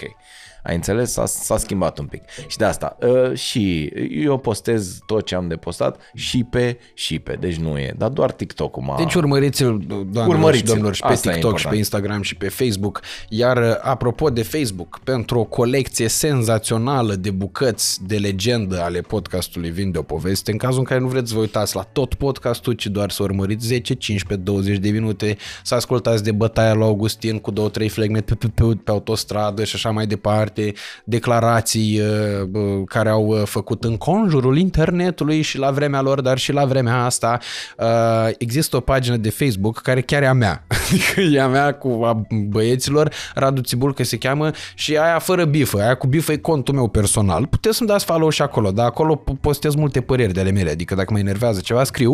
Uh, în general, nu prea, nu prea scriu de bine, doar de rău, că așa e la Facebook, dar pe pagina aia o să găsiți o grămadă de chestii mișto și vă recomand să urmăriți acea pagină și mai ales să dați subscribe canalului secundar Radu Țibulcă Show. Acestea fiind spuse, A, să mai, mai ceva. Avem nimic de... Trebuie să mai zicem ceva, nu? Că am, am simțit că acum mă gândeam frumoasă. Dacă mai e ceva. Aia. Și aveți zece lei dacă intrați pe, pe Facebook, pe Radu Țibulcă Show, zece lei la fiecare click, cred că ar fi mamă. Toată lumea acolo să îmi bată, uh, să facă... Îți mulțumesc mult de tot, Dan. A fost foarte, foarte haios. Uh, adică nu haios cât mai nu, nu știi. Serios, o, am dezbătut aici niște probleme foarte... e, au fost dintr-una într-alta unele bă, tot mai interesante. Da. Vezi, asta e diferența față de politică. Ea se iau prea în serios și uh-huh. te și păcălesc. Sunt păcălicioși. Și nici nu rezolvă nimic. Eu, și nici nu rezolvă nimic. O discuție de genul ăsta între doi politicieni sau între un moderator și un politician ar fi fost pe genul, mamă, cum, cum o dau să imaginea mea să fie tot bine și să le ascund adevărul și să o dau că fac... Și nu mai halește nimeni de asta, tată. Nu mai vrei, nu mai... Lasă-mă, nene. Și de-aia nu e interesant să vezi pe unii care zic politică. Hai să vă zic cum... Ah, da. Noi, în planul nostru, planul nostru pentru guvernare, dacă da. vom câștiga, da, vă mulțumim tare vă mult mulțumim. Și vouă, în Asta primul rând. Zi tu că tu ești. Uh, numai atâta și dacă v-a plăcut, știți ce vă rog de fiecare dată, uh, să răsplătiți episodul cu apreciere, cu un comentariu și să-l distribuiți și prietenilor voștri, uh, iar dacă nu v-a plăcut, să-l distribuiți dușmanilor, pentru că știți regula, aceștia vă poartă pică, dar n-au valoarea voastră. Nice. Vă Referință... mulțumim mult. Referință foarte cultă.